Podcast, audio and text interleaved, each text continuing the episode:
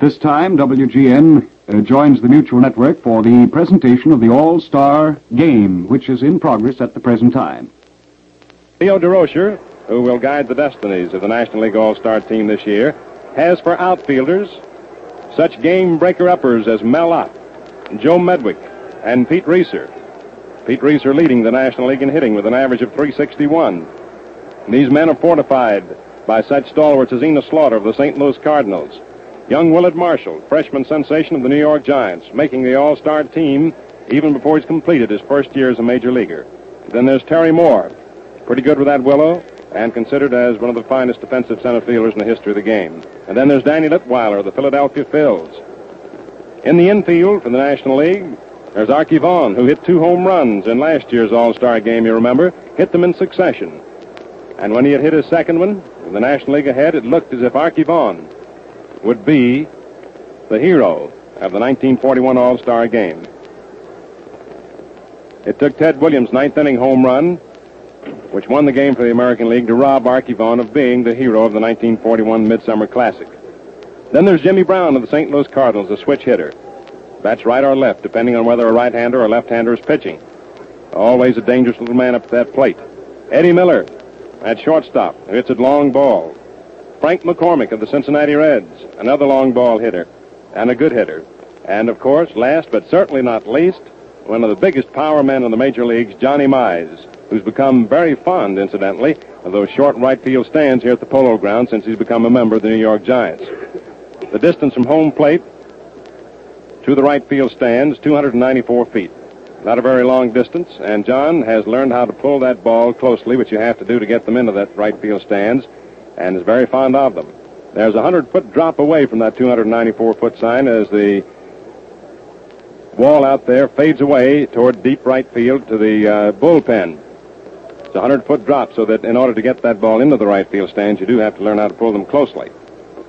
The men back of that plate for the National Leaguers tonight can hold their own with a bat, too. Walker Cooper, Ernie Lombardi, and Mickey Owen. And as for pitchers, looking at it from a defensive standpoint, what more could you want than such men as Morton Cooper, Whitlow Wyatt, Claude Passeau, Johnny Vandermeer, Bucky Walters, Ray Starr, and Carl Hubbell have been added to that list since Cliff Melton, who was originally scheduled to perform for the National Leaguers tonight, came up with a sore arm. Morton Cooper's won 11 games. Whitlow Wyatt has won 8. Claude Passeau has won 12 games. Johnny Vandermeer has won 8. Bucky Walters has won 9 games. And Ray Starr, a veteran sensation of the Cincinnati Reds, a veteran from a standpoint of age rather than service, has won 12 games. That group of pitchers, all in all, have won 52 games while losing only 26 among them, for an average of some 667, and that's pretty good pitching. Morton Cooper, who's scheduled to start for the National Leaguers tonight, has appeared in 16 games for the Cardinals this year, has won 11 of them. He pitched 134 and two-thirds innings, allowed 88 hits, walked 37 men, and struck out 71. And in his string of 11 wins, there have been six shutouts. So if he certainly, if he performs up to par this evening, it's going to be perhaps a little bit too bad for those sluggers in the American League lineup. Of course, that is strictly conjecture. It remains to be seen. Looking at the starting lineup for the National League, Jimmy Brown, who leads off and will play second base, is a switch hitter. And of course, with a right-hander ready to go against them, Spud Chandler of the Yankees. Jimmy Brown will bat left-handed. Leo Durocher, as a matter of fact, has, for his first six men in the lineup, all left-handed hitters, playing that percentage angle of a left-handed hitter against a right-handed pitcher. Brown, Vaughan, Reiser, Mize, Ott, all bat left-handed. The first five hitters, I should have said. Jimmy Brown has a batting average of 267 to bring into the ball game with him. Arky Vaughan hitting at 262. Pete Reiser will bring into the ball game an average of 361 on the season. And Johnny Mize has come up over the 300 mark, hitting at 301. Mel Ott hitting at 261. Joe Medwick, who follows, hitting at 344. Walker Cooper, who'll catch, hitting at 286. Eddie Miller batting at 270. And these boys are pretty good in the matter of home run production, too, to give you an idea on their slugging propensities. Jimmy Brown has had only one homer. Pete Reiser has six. Johnny Mize, the National League leader in that department, has 14. He'll be followed by Mel Ott, who has 12 home runs. And of course, Mize and Ott are very, very accustomed to these stands here at the Polo Grounds, this being their home lot. Between them, they've hit 26 home runs this year. Joe Medwick has three home runs to his credit. Walker Cooper four. Eddie Miller four.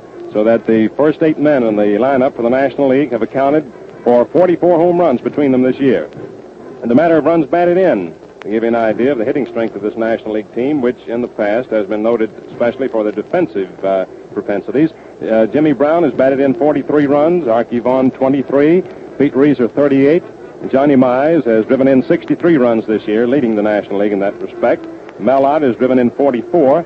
Joe Medwick has driven 55 runs across the plate. Walker Cooper 26, Eddie Miller 25. And so with the first eight men in the lineup, they have accounted in runs batted in this year a total of 317. So all in all, you can see from what Jim Britt has told you and from my brief analysis of the National League lineup, the two teams tonight are pretty evenly matched. And one team cannot be said especially to have any advantage over the other one way or another insofar as pitching, defensive strength, or offensive strength is concerned. So what we shall see will be a game in which the cream of the crop in the major leagues, pretty evenly matched, will go to it in this 10th meeting of the National and American League All-Stars. All right, here's Bob Elson. Thank you very much, Mel. Well, friends, from what uh, my two colleagues have told you, Jim Britt and Mel Allen, you can gather that uh, this is going to be quite a ball game. We have two evenly matched squads here tonight, and it should really be a swell game. We're going to pause now for station identification. We're happy to say that our mutual stations from coast to coast have set aside their time, canceled programs with the cooperation of sponsors, so that the Mutual Broadcasting System could bring you an exclusive presentation of one of America's greatest classics, the All-Star Game. You're listening to the broadcast from the Polo Grounds in New York City. This is the Mutual Broadcasting System. WGN, the voice of the people, Chicago. Well, friends, here we are back at the Polo Grounds in New York City. One thing we wanted to tell you about was that the ball game tonight cannot run past 9:10 New York time. Uh, there's going to be a test blackout in New York tonight uh, at 9:30, so the ball game will not run past 9:10. If because of any circumstances beyond the control of everyone there should be no ball game tonight, this ball game would be played here in New York tomorrow afternoon at 1:30, and the Cleveland game would be played in Cleveland on Wednesday night. In the event that something should prevent this broadcast tonight or this ball game tonight, it would be played here in New York uh, tomorrow afternoon at 1:30, and then the Cleveland game would be set aside, would be set back just one day. In other words, we're anticipating a game in Cleveland tomorrow night at 9 o'clock, and don't forget that your mutual station will bring you that great game, and boy, that should be a classic. From that huge bowl at big Municipal Stadium in Cleveland, your mutual station will bring you the story of that game tomorrow night at 845. Now, I know that someplace across the country there might be some of you fans who are tuning into our mutual broadcast late. Uh, the game has not started as yet. There's been a delay uh, of a bit here, and I'm going to run down the batting order and line up again slowly for you. Some of you are perhaps keeping a scorecard on this ball game, and so we'll give it to you slowly in their teams. So those of you who want to keep an actual card, an actual rundown of the ball game, will have plenty of time to get it in. Let's take the home team first, the National League team. Jimmy Brown of St. Louis, second base. Archie Vaughan of Brooklyn, third. Petey Reiser of the Dodgers in center field. Johnny Mize of the Giants at first base. Mel Ott, the manager of the Giants, will start in right field. Medwick of Brooklyn, and by the way, Medwick has really been playing marvelous ball for the Dodgers this year. I think that Joe's comeback, uh, although it wasn't exactly a comeback because he played good ball last year, but his the baseball he's played this year has really been something.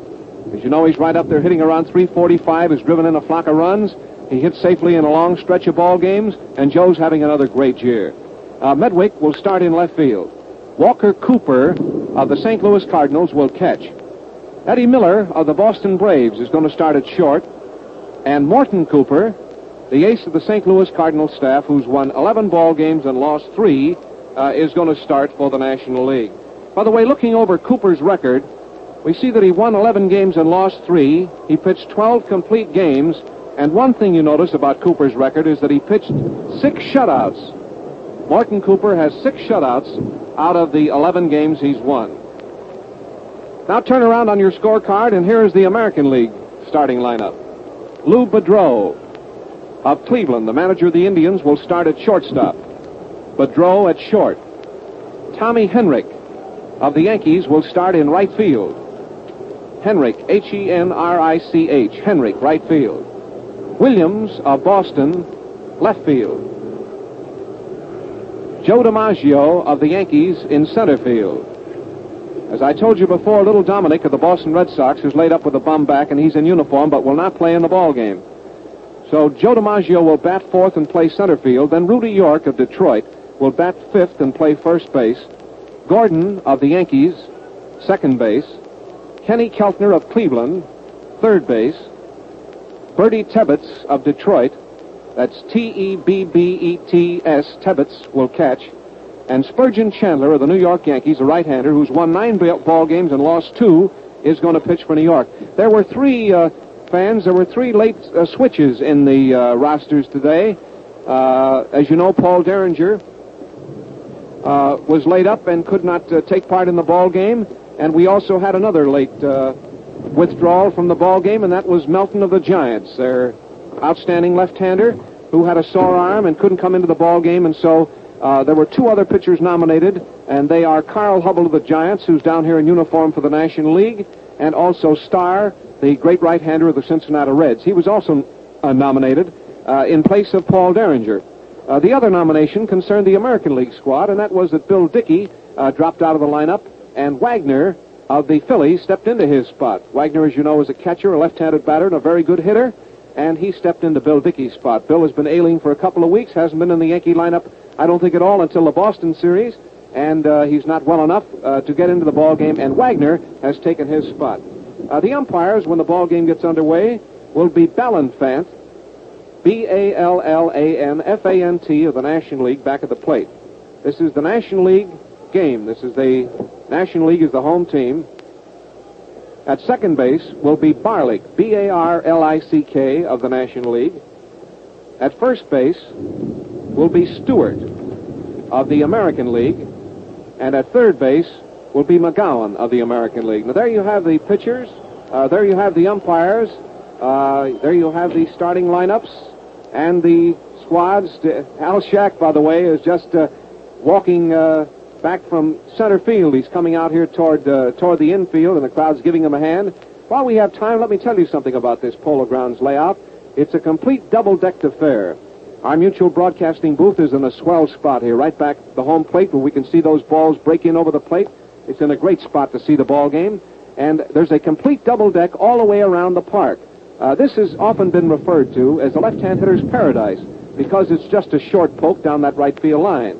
As I look down that line right now, I can see the markers around 290 feet, which isn't very far for a good left-handed pull hitter. It's a little bit farther, however, down the left field line. It's a poke of something like 330 feet, and from there on out into left center field, to deep center field, to right center field, it is a real wallop.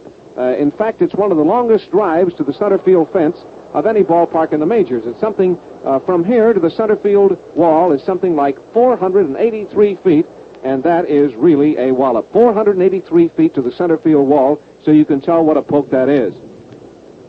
The only the only spot where the hitters get a break in this park at all, I really think, are down this right field line. Of course, that is the left-hand hitters, those pull hitters, who can pull that ball uh, into those stands, which uh, are only 290 feet distant uh, here from the home plate in the ground. There's been a, an unavoidable delay here in the uh, start of the ball game. It hasn't uh, gotten underway as yet. Right below me here is the American League squad. I might tell you, too, that all the American League players are wearing their home team uniform. Uh, the American League teams are the uh, visiting teams, so the American League players are wearing their road uniforms. And right below us here, below our mutual booth, a little bit to our left, uh, is the Yankee team, or is the American League team. Joe McCarthy, who just recovered from an unfortunate illness, is back. I talked to him today. He looks in good shape. He said, Bob, we have a great squad this year, and I think we're going to beat the National League again. Uh, Joe is all set right in the pink for this ball game. I also had a chat around noon with the fine manager of the National League squad, Leo Durocher, who's done such a splendid job with the Brooklyn Dodgers. And he said uh, to me, Bob, we've got the best National League team that we've had in years. This year we not only have National League pitching, but we're going to show those guys some hitting too. And as you can see from the figures that uh, Mel Allen has given you on the National League, uh, the, National League team this year does carry a lot of power, and anything is to, apt to happen in this ball game uh, when it finally gets underway. Friends, there is going to be a delay. Uh, circumstances beyond our control are going to delay the start of this ball game. And so we're going to leave you here, take leave of you now for just a little while. Stand by, however. We'll be standing by in our mutual broadcasting booth here in New York, ready to bring you this ball game, the All-Star game, play-by-play, just as soon as the ball game starts. So just stay right with your mutual station, and just as soon as the All-Star game gets underway, uh, we'll bring it to you. And so for just a while at least, this is Bob Elson saying goodbye to you from the Polo Grounds in New York City and returning you to our New York studios. Our program service will continue in just a moment. This is the Mutual Broadcasting System. This is WGN, the voice of the people, Chicago. Stay tuned to WGN for the broadcast of the All-Star game between the American and National Leagues, which will begin shortly from New York City. We rejoin the Mutual Network. How do you do, baseball fans across the country? This is Bob Elson talking to you again from the Polo Grounds in New York City, and we're all set now for Mutual's exclusive coverage of the 10th annual All-Star Game. You hear that announcement through your radio? That's the public address announcer here in the Polo Grounds in New York City, calling the official batting order and lineups around here to the people in the stands. He just completed it, and now I'll give you the rundown again for those of you who might be tuning in late. Here's the starting lineup for the National League, and the National League team will very shortly take the field. And then Jim Britt will describe the first three innings for you. Mel Allen of New York will describe the middle three, and I'll describe the last three. Uh, the announcer has just called the official batting order lineup. I repeated it to you before. There's been an unavoidable delay, and the ball game is going to start now any minute. And here is the lineup. For the National League, Brown of St. Louis at second base. Arky Vaughan of Brooklyn at third base. Petey Reiser of Brooklyn in center field. Johnny Mize of New York at first base. Mel Ott of New York in right field. Joe Medwick of Brooklyn in left field. Walker Cooper of St. Louis is the catcher. Eddie Miller of Boston is the shortstop. And Morton Cooper of St. Louis is the pitcher. His record, as we told you before, he's won 11 ball games and lost three. Uh, 11 of his wins have been shutouts, and he's been one of the outstanding pitchers of the year. You stop and figure 11 wins and six shutouts, you've got something. Here's the lineup for the American League. Uh, Cooper has just come out of the uh, National League dugout, which is down here to the right of our mutual broadcasting booth, and he is going to warm up now with Ernie Lombardi. Ernie Lombardi of the Boston team. He's going to take a few throws. And the rest of the National League team is out on the field, just tossing the ball around. Not on the diamond, they're on the field. They haven't got out onto the diamond as yet. And uh, Cooper is going to try a few practice throws from the mound. He's walked out to the center of the diamond now. And here is Big Ernie Lombardi of Boston, who is one of the reserve catchers for the National League, uh, standing just back of the plate taking Cooper's practice throws. Uh, here's Spud, Spud Chandler of New York, who's going to start for the American League. Uh, he's come out, and he's going to get a few practice throws. Well, let's get on anyway with the American League lineup. Lou Boudreau of Cleveland, shortstop. Here's another announcement.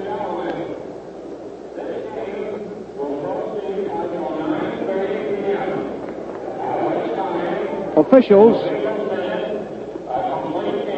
contacted Mayor LaGuardia, who gave permission to carry this ball game until 9:30. As you know, if you were listening to the broadcast earlier, there is a practice blackout here in New York tonight at 9:30. Uh, they had established a time as a deadline time on the game at 9:10. In the event of a tie at that time, the ball game was to have been played tomorrow, but because of an unavoidable delay, the uh, baseball time has been allowed to run until 9:30. So the ball game will run until 9:30. Now let's get on, shall we, with that American League team? Uh, Lou Boudreau of Cleveland is going to play shortstop, and Lou's really been having a grand year.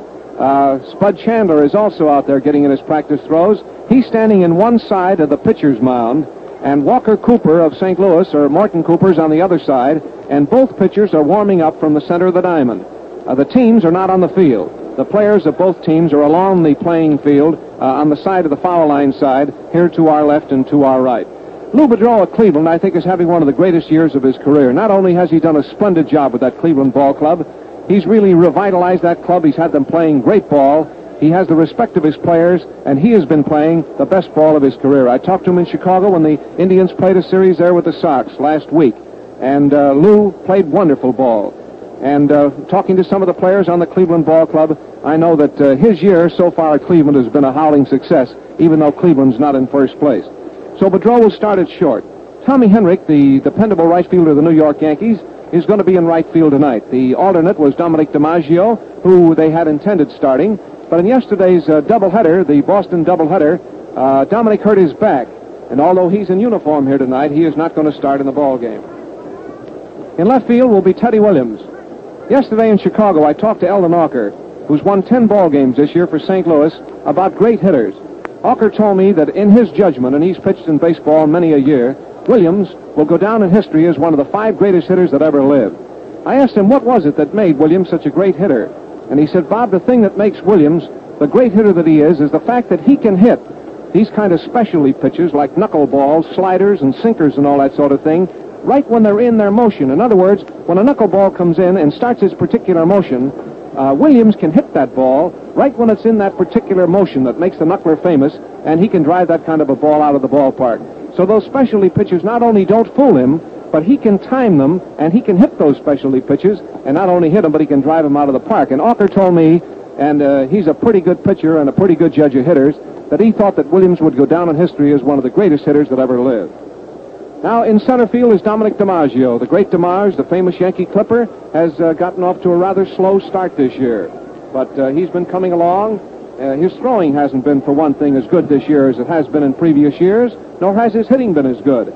Seeing uh, Joe DiMaggio batting around 270 doesn't look like Joe because you'd expect to see him up around 350. But Joe just hasn't been able to get going at his regular clip. Of course, uh, Yankee fans and the Yankee bosses figure that Joe will get going. He's been in a slump before. But anyway, he's one of the greatest ball players in the game, and he'll be in center field. At first base will be the big powerhouse of the Detroit Tigers, Rudy York. No, he's not exactly the outstanding fielding first baseman in the American League, but he can knock him down, he can get in front of him, and what is more, he can really powder that baseball. Yes, sir, that big boy can really sock that ball, and uh, his big bat will come in handy in that American League lineup tonight. Now at second base is one of the greatest ball players in the game, Joe Gordon. If there's anything that uh, a great second baseman should do that this fella cannot do, I don't know what it is. I was talking to one of the greatest men in baseball, Connie Mack, last year. Mr. Mack told me that he thought that uh, uh, Gordon was one of the greatest second basemen he'd ever seen, and that was enough for me. At third base will be Kenny Keltner, the outstanding third baseman of the Cleveland Indians. The catcher is going to be Birdie Tebbetts. Here's an announcement. It's about the test blackout.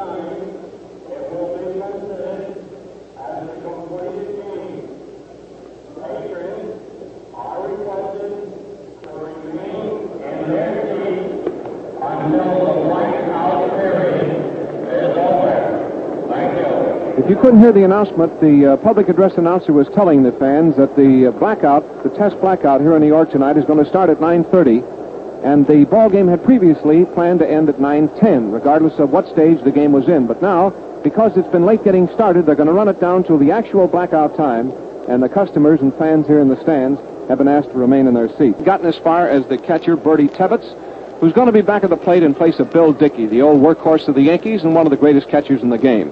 Tebbetts is a fine catcher and he's a good hitter. And the pitcher tonight is going to be Spurgeon Chandler, a very fine right-hander of the New York Yankees, who has had a fine record this year. The uh, pitchers in the American League are Chandler, Bonham, Ruffing, Benton, Newhouser, Hughson, Bagby, Hudson, and Eddie Smith. The pitchers for the National League are Morton Cooper, Whitlow Wyatt, Carl Hubbell, Passeau, Vandermeer, Walters, and Ray Starr of Cincinnati. There's been two changes. Melton drop, was dropped off the squad today because of a sore arm, and Carl Hubbell was substituted. Derringer was also out because of an injury, and Starr of Cincinnati was substituted. There was one substitution on the American League squad today, and that was Bill Dickey dropped off, and Wagner was substituted. And now, fans, we're all set for the uh, All-Star game. The teams are going onto the field. The umpires are coming out. The 10th annual All-Star Ball Game is going to be brought to you exclusively by the Mutual Broadcasting System. The umpires have just walked up to the plate. The National League team has gone out onto the field, and I'm going to turn our microphone over now to my good friend Jim Britt of the Yankee Network, who will talk to you just as soon as you hear our national anthem.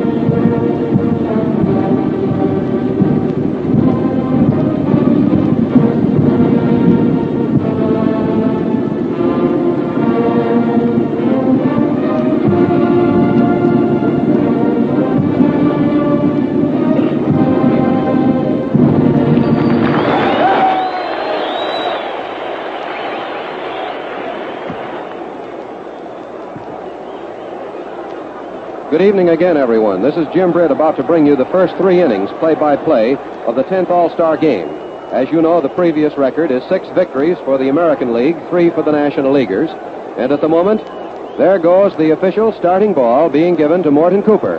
The rosin bag has already been handed him by the Brooklyn Bat Boy, who is the home bat boy for the National Leaguers, just as the Yankee Bat Boy is the host of the evening as far as the visiting American Leaguers are concerned.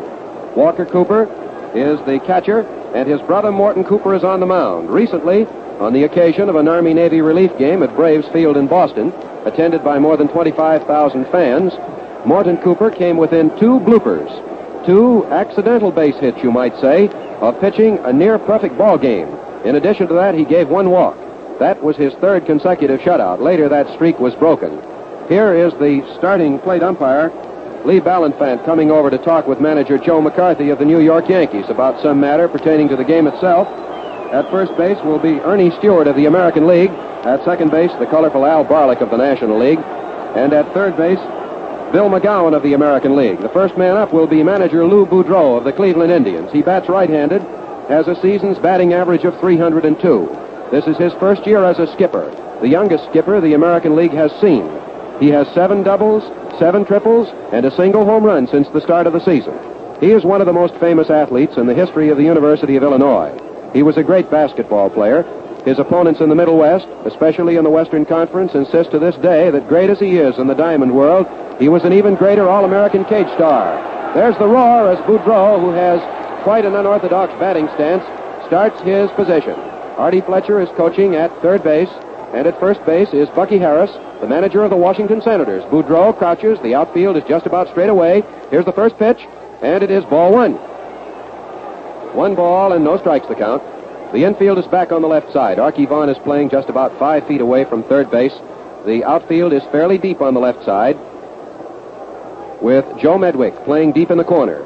One ball, Morton Cooper winds up, delivers. There goes a long drive towards left field. That ball is given a real ride, and it is up in the stands for a home run. The American Leaguers lead one to nothing.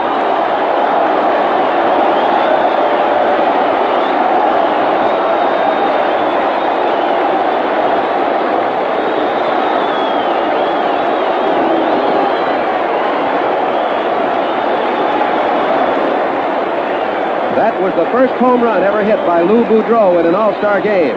It was a long drive that went to left center field at around the 400-foot mark. It was a tremendous wallop off right-hander Morton Cooper, and the American Leaguers lead by a score of one to nothing. Portsider Tommy Henrich is up now. Here comes the pitch, and he looks at the ball low and outside. That is the second time Lou Boudreau has driven in a run in All-Star game competition. The score is one to nothing in favor of the American League as a result of his walloping a tremendous homer to left field on the very second pitch thrown to him. The score one to nothing in favor of the American Leaguers. One ball to count on Henrich. Here it is. Too low. Two balls and no strikes.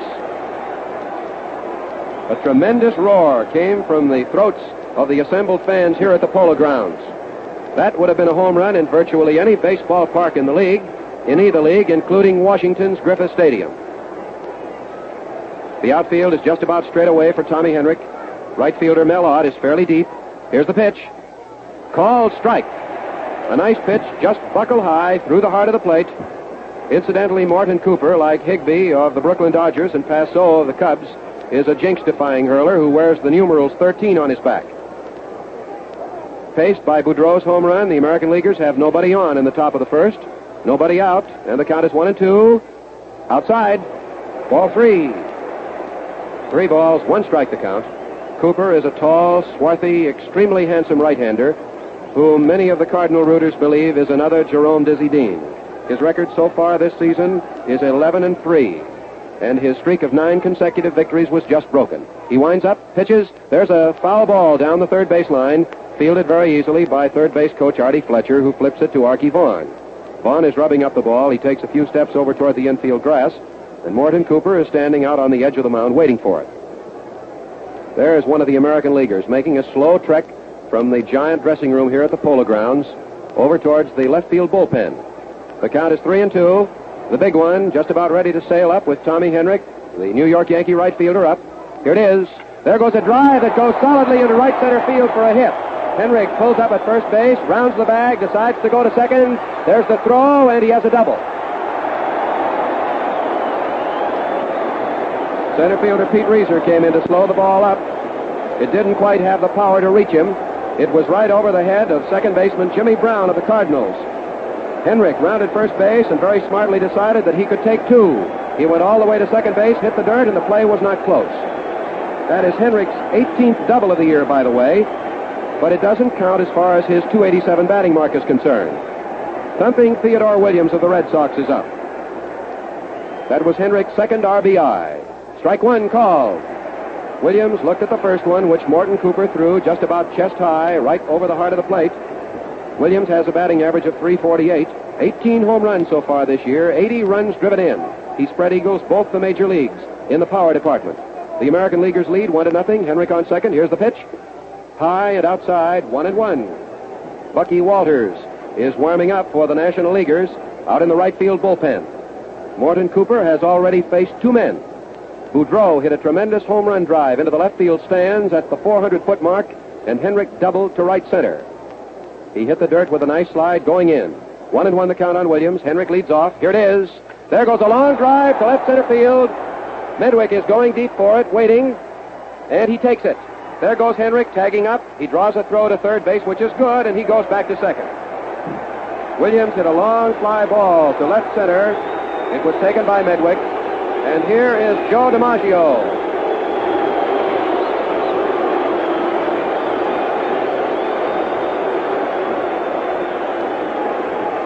Joe DiMaggio, the Yankee Clipper, whose all-star record is not star-studded. He has a batting average of 268. Many observers believe that this is the night he is destined to break out into full all-stardom. Low and inside, ball one.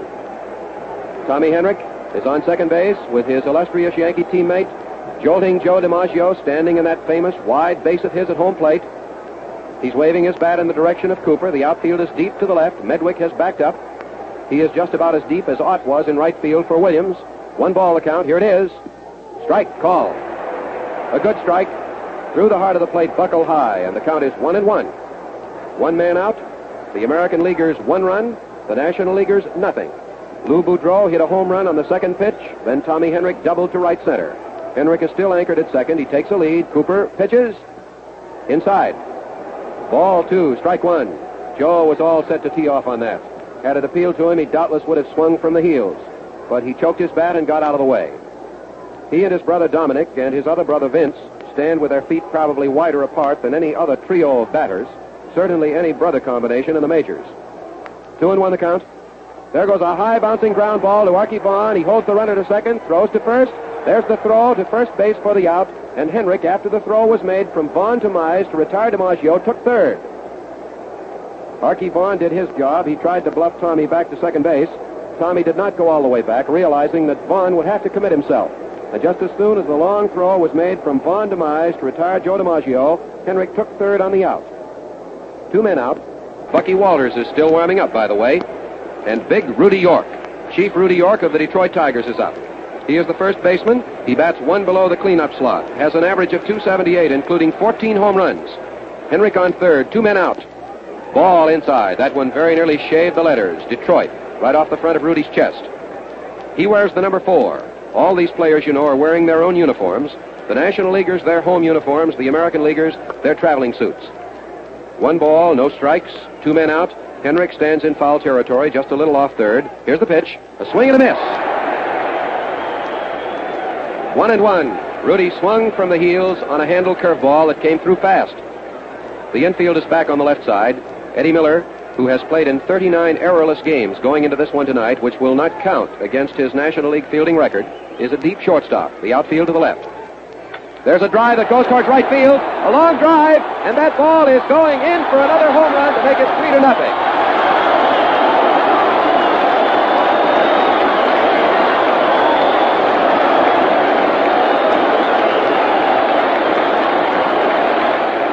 Rudy York is coming home, back of Tommy Henrich.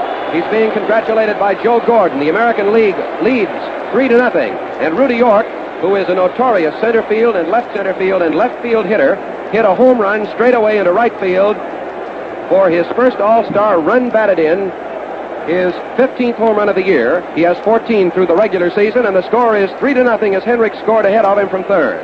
Flash Gordon is up. He has an average of 347. A swing and a miss. Flash went up there ready to swing on the first one. The American Leaguers are threatening to turn this into a first inning rout. Two mighty home runs, one to left by Boudreau, one to right with one on by Rudy York, each hitting his first round trip wallop in an all star game. Two men out, none on, Gordon up. The count is one strike. Cooper pitches. There's a swing and a miss, and a chest high curveball outside, and the count is two strikes. Morton Cooper so far has been no puzzle for the American Leaguers, but the game is young. With eight and two thirds innings still to be played, it is anyone's ball game. Two men out in the top of the first, nobody on. Gordon has a mark of 347, bats right, waits, swings and misses for strike three. That's the first strikeout of the 10th All Star game. But the American Leaguers pounded Morton Cooper savagely in the first half of the first inning. They collected three runs on three very solid hits for a total of 10 bases. There were no errors, and of course, there were no runners left on base. Now, in the event you tuned in late on Mutual's exclusive play by play report of the 10th All Star game from the Polo Grounds in New York, the proceeds of which are to go into the Baseball Equipment Fund and to the Army and Navy Service Relief Societies, here are the lineups again. For the American League, manager Lou Boudreau of the Cleveland Indians, shortstop. Tommy Henrich of the Yankees, right field. Ted Williams of Boston, left field. Joe DiMaggio of the Yankees, center field. Rudy York of Detroit, first base. Flash Gordon of New York, second base. Ken Keltner of Cleveland, third base. Birdie Tebbetts of Detroit, catcher. And Spurgeon Spud Chandler, whose record is 9 and 2, a right-hander on the mound. For the National League, Jimmy Brown of the Cardinals, second base. Archie Vaughan of Brooklyn, third base. Pete Reiser of Brooklyn, center field. John Mize of the Giants, first base. Manager Mel Ott of the Giants in right field. Ducky Medwick of Brooklyn in left. Walker Cooper of the Cardinals back of the plate. Eddie Miller of the Boston Braves at shortstop. And Morton Cooper of the St. Louis Cardinals on the mound. He already has been shelled savagely to the tune of three runs.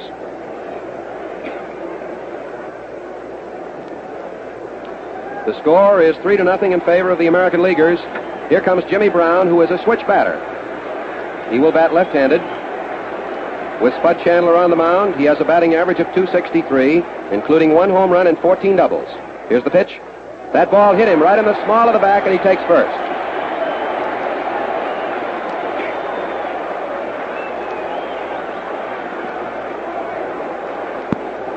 Jimmy Brown had no opportunity even to get out of the way of an inside curveball that broke very sharply, hit him in the small of the back, and he becomes the first National League base runner in the All Star game of 1942.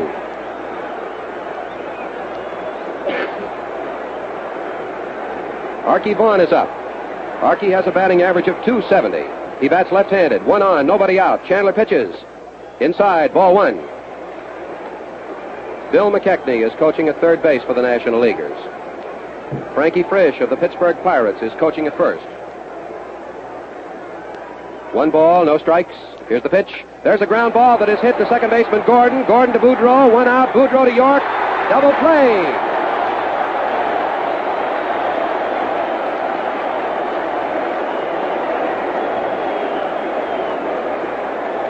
With a count one ball, Arky Vaughan lashed a savage grounder that went straight as an arrow from a bow to Flash Gordon. Gordon wheeled through to Boudreau, who made a magnificent pivot to throw to Rudy York, who made a good stretch to get Vaughan ahead of the relay.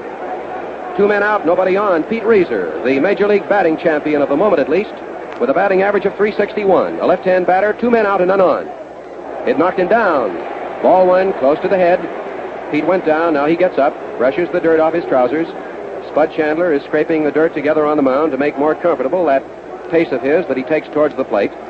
He has gotten rid of two men. His teammate, Joe Gordon, started a twin kill. Here's the pitch. Low and inside for a second ball. The American Leaguers have a lead of three runs to nothing on the strength of a home run by Lou Boudreau and a home run by Rudy York after Tommy Henrich had doubled. Two balls, no strikes. There's a slowly topped ground ball that goes to Gordon. Gordon flips to York, and the side is retired. Chandler did not retire the side in one, two, three order, however. He hit Brown with a pitch. Vaughan smashed into a Gordon to Boudreau to York double play, and then Reiser hit an easy roller to Joe Gordon. Gordon came in fast and smothered it on a slow hop and threw to York for the out. No runs, no hits, no errors, nobody left in the last half of the first inning. And there is a little band music to celebrate the fact that the American Leaguers have been the first to score. They'll show no partiality through the course of the evening, however, because there'll be just as much in the way of celebration on the part of the National League fans here tonight. The National League, by the way, is the host of the evening. Artie Fletcher is coaching at third base. He's the celebrated Yankee coach, signal stealer, and third base coach par excellence, who has aided Joe McCarthy and his Yankees to so many World Championships. Coaching at first base is Bucky Harris, the manager of the Washington Senators, the former boy wonder. The coaches for the National Leaguers are Bill McKechnie and Frankie Frisch. The respective managers, of course, are the two men who matched strategies and tactics in the World Series last year at Yankee Stadium and Ebbets Field, Leo Durocher and Joe McCarthy. Defensively, the National Leaguers have Medwick in left, Reiser in center, Ott in right, an infield of Mize, Brown, Miller, and Vaughan, and the Cooper brothers of the battery. Ken Keltner of Cleveland is up. He has an average of 285 and he bats right. He opens the second inning for the American Leaguers. Cooper pitches. Ball one. The first pitch was just about hip high and it missed the outside corner. The score American Leaguers three, National Leaguers nothing. The outfield is a shade to the left. Third baseman Arky Vaughan is playing close to the bag. Miller is deep at short. Here's the pitch. There's a ground ball, slowly topped towards Miller, who charges it, makes a quick throw to first baseman John Mize for the out. That was an easy chance, and the Boston Brave shortstop, who has gone through 39 errorless games and has come within 25 or 30 chances of Leo Durocher's all-time National League defensive record, made an easy play. One man out, and here is Birdie Tebbetts, the catcher of the Detroit Tigers. He has a batting average of 244. He has nine doubles so far this year. He is a straightaway hitter. They play him slightly to the left. A crossfire pitch is wide. Ball one. One man out in the first half of the second inning. The outfield slightly to the left. Miller playing back on the grass. Jimmy Brown, too, on the right side of second base is deep. And the third baseman and first baseman are playing fairly close. Right fielder Mel Ott is not deep. Cooper winds up, delivers, strike call. A sidearm fastball. The crowd likes the colorful way that Ballanfant has been calling them because his voice has penetrated to every nook and cranny of the historic polo grounds. One and one the count, one man out, nobody on. The American League at bat in the first of the second with a three to nothing lead over their National League brethren. Here it is. A swing and a miss. And Tebbetts very nearly lost his balance and sat right down into the dirt. One and two. If there is any one mark of distinction that Birdie wears more than any other, it is his aggressiveness. He is reminiscent of the great Mickey Cochrane. He is a fire eater, and he fights for what he believes to be the right. One and two. One man out. The pitch. Swing and a miss. Strike three. That is Cooper's second strikeout. He got Gordon to end the first half of the first inning. And here's Spud Chandler, the Yankee pitcher, coming up. He worked as recently as last Friday night when he defeated the Boston Red Sox in the opening tilt of that crucial three-game series at Fenway Park. The first five hits were doubles, two of them by Williams and two by Doerr, but thereafter he settled down to coast in with a five to three lead. The fact that the Yankees took two out of three from Boston in that series enabled them to stretch their American League lead to four games. Spud has a batting average of 147. Two men out and none on. A half swing. Called a ball when the pitch is wide. One ball, no strikes. Spud has a season's pitching record of 9 and 2. He and his teammate Hank Borowy of the Yankees are tops in the American League, just as Larry French is in the National League. Cooper pitches. Ball two. That pitch was low and outside. Spud steps out of the batter's box. As pitchers hit, he's capable of pulling it a long way. The infield is back slightly on the left, and Mize is playing in just a few feet back of first base. Cooper gets his sign from his brother Walker. He delivers. Ball three, low. Chandler was well up front that time. He had his bat in bunt position, never used it, and the count is 3 and 0. Three balls and no strikes. The American Leaguers are trying to make it 7 out of 10 in this All Star Classic tonight. Cooper gets set, and it's a perfect strike. Chandler was set to take it, and he did. Not even an effort to swing. 3 and 1 the count. The National Leaguers are in the home team's dugout to the right, and just below us, in the dugout occupied by the New York Yankees when they play in the Polo Grounds in World Series are the American Leaguers. There's a swing and a miss for strike two, and then Chandler did go down on one knee and was quick to get back up again. Cooper had himself in a three and nothing hole. Then he pitched a good call strike and got Chandler on a clean swing and a miss. Three and two. Two men out and no one on. The windup. The pitch. There goes a long drive to right center field. Center fielder Reiser is over, waiting. And he takes it going away for the third and final out in the first half of the second inning. That is Pete's first chance. No runs, no hits, no errors, nobody left. At the end of an inning and a half, going into the last half of the second inning with the National Leaguers slated to come to the plate, the totals are American Leaguers, three runs, three hits, no errors. The National Leaguers, no runs, no hits, and no errors. We pause now for station identification. This is the Mutual Broadcasting System. WGN, the voice of the people, Chicago. The last half of the second inning coming up with Big Johnny Mize, the New York Giant first baseman, his manager and right fielder Mel Ott, and left fielder Ducky Medwick of the Brooklyn Dodgers slated to bat in that order. If you're one of our most recent listeners and tuned in late, in the very first inning, Boudreau led off with a home run on the second pitch to put the American League ahead one to nothing. Henrich doubled to right center, moved up on DiMaggio's infield out after Williams had flied out, and York hit a home run into the right field stands just inside the pole to make it three to nothing. Chandler faces Mize. It's a strike. A fast one right down the middle to Big John.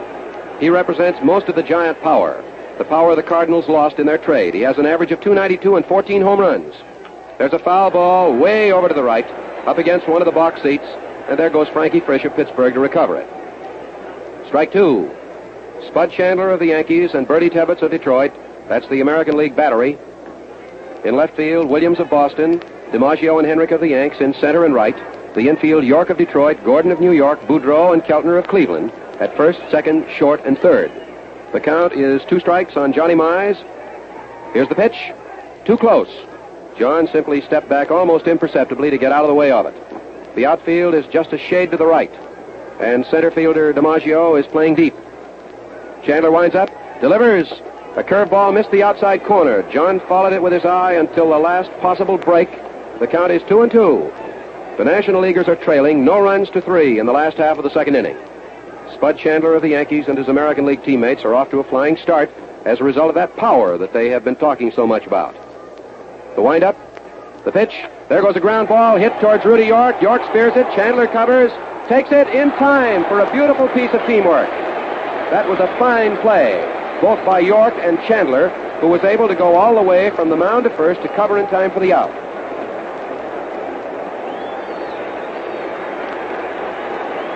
Mel Ott is up. And this, of course, is the Polo Grounds in the shadow of Coogan's Bluff. And Little Mel is one of the most beloved baseball players John McGraw ever had. He succeeded to the mantle of the famous Little Napoleon. He bats left-handed, has a batting average of 269, which is well below par for him. He has 12 home runs, however, and 10 doubles this year. One out, none on. Strike called. Chandler threw a fairly slow curveball over the outside. It had a nice break, just about waist high. One strike, one man out, nobody on. The American League ahead, three to nothing. There goes a high foul ball, and it's going out of the field of play, up on top of the press coop, and then it rolled down over the top. The count is strike two. That play made by Rudy York on Mize was great, but it would not have been possible had it not been for the quick reflex action of Spud Chandler, who went very quickly from the mound to first base to cover a distance of about 65 feet. Two strikes, one man out, nobody on. The National Leaguers are striving desperately to get those three runs back. Chandler so far has been effective and he has had fine support. The outfield is straight away. Here's the pitch. Outside and high. One ball, two strikes. When Little Mel first reported to John McGraw down in the Louisiana training camp of the New York Giants, you may recall he was a catcher. But after one or two days back of the mound, back of the plate, McGraw decided to make him a fielder. Here's the pitch. Outside. Ball two, two and two. Mel still has that characteristic of his batting stance. He cocks that right foot well up into the air and lets go with it just as he swings with that lethal left-handed power of his. Two and two, one man out. Nobody on for the National Leaguers in the last half of the second. Spud Chandler gets his sign from Birdie Tebbetts. He takes a deep windup. Pitches inside. That one very nearly hit Mel. Three and two. He had to spin back out of the way of it. Plate umpire Lee Ballanfant goes through his whisk room act. Now he puts the brush back into his pocket. He is trying to tell somebody in the dugout that that last was a foul ball and the count should be two and two. That's right. I assumed that the ball nearly hit Mel, but it ticked his bat on the way by. Here's the pitch. Strike three, and he is called out. He stands there as if he does not believe it. It's a called third strike. A curveball that broke just about chest high. Apparently, it caught the inside corner, and Mel stood there incredulously, finally went back to the dugout and made way for Ducky Medwick of Brooklyn. That is the first strikeout for Spud Chandler, and he crossed up Mel Ott with a superb curveball. Two men out, Medwick up with a batting average of 344. He's runner up to Reiser in the National League batting department. Here's the pitch. There's a ground ball hit to Rudy York. York takes it. There goes Chandler to cover quickly. He steps on the bag. Medwick is out. And that is a 1 2 3 inning. In two frames, Spud Chandler of the New York Yankees has faced only six of his National League brethren. Oddly enough, out of the three plays that have not involved a double play on the part of the American League defense, it has been York to Chandler twice, with Mize and Medwick being the victims. In two innings, the National Leaguers have no runs, no hits, no errors, nobody left. They have had only one base runner, and he was short-lived. Jimmy Brown was hit by a pitch in the first inning, but Vaughan whacked into a Gordon to Boudreau to York double play. Morton Cooper is going to pitch in the first half of the third inning as well. And again, he will face Lou Boudreau. That home run of Lou's must have climaxed a boyhood dream because what red-blooded American youngster doesn't have some childlike vision that one day he will step up to the plate in an all-star game or a World Series classic and boom one of the enemy pitches far away into the bleachers for four bases.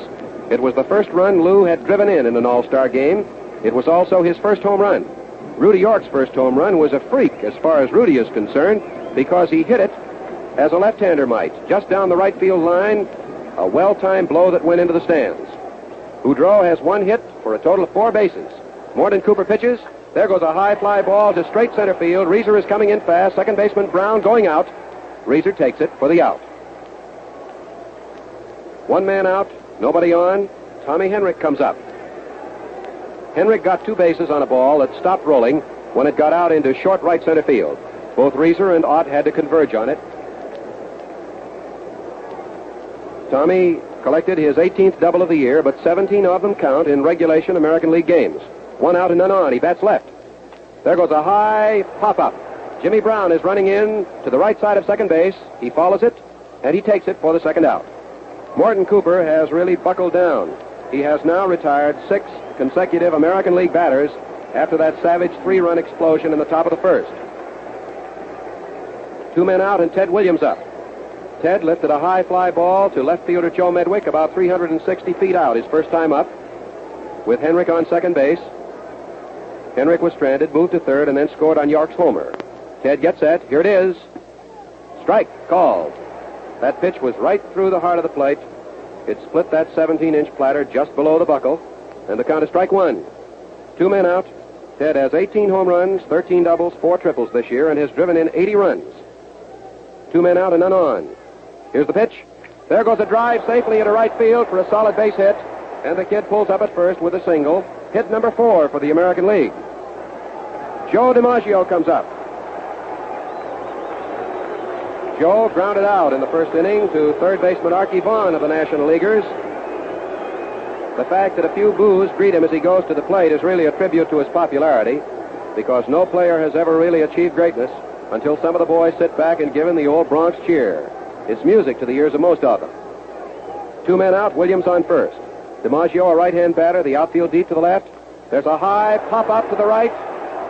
Back of the plate comes Walker Cooper waiting for it, and he takes it for the third out in the top of the third inning. A high foul fly on the first pitch with Williams breaking for second.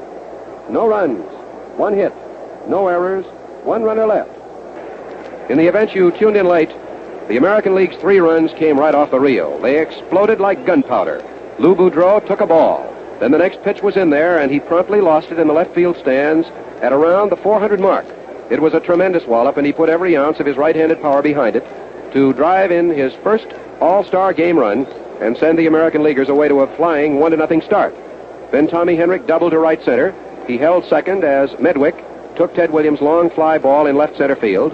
Henrich moved to third as Vaughan threw out Joe DiMaggio, and Rudy York poled a long right-handed home run just inside the right field stands, the spot into which Mel Ott normally deposits those long round trippers of his.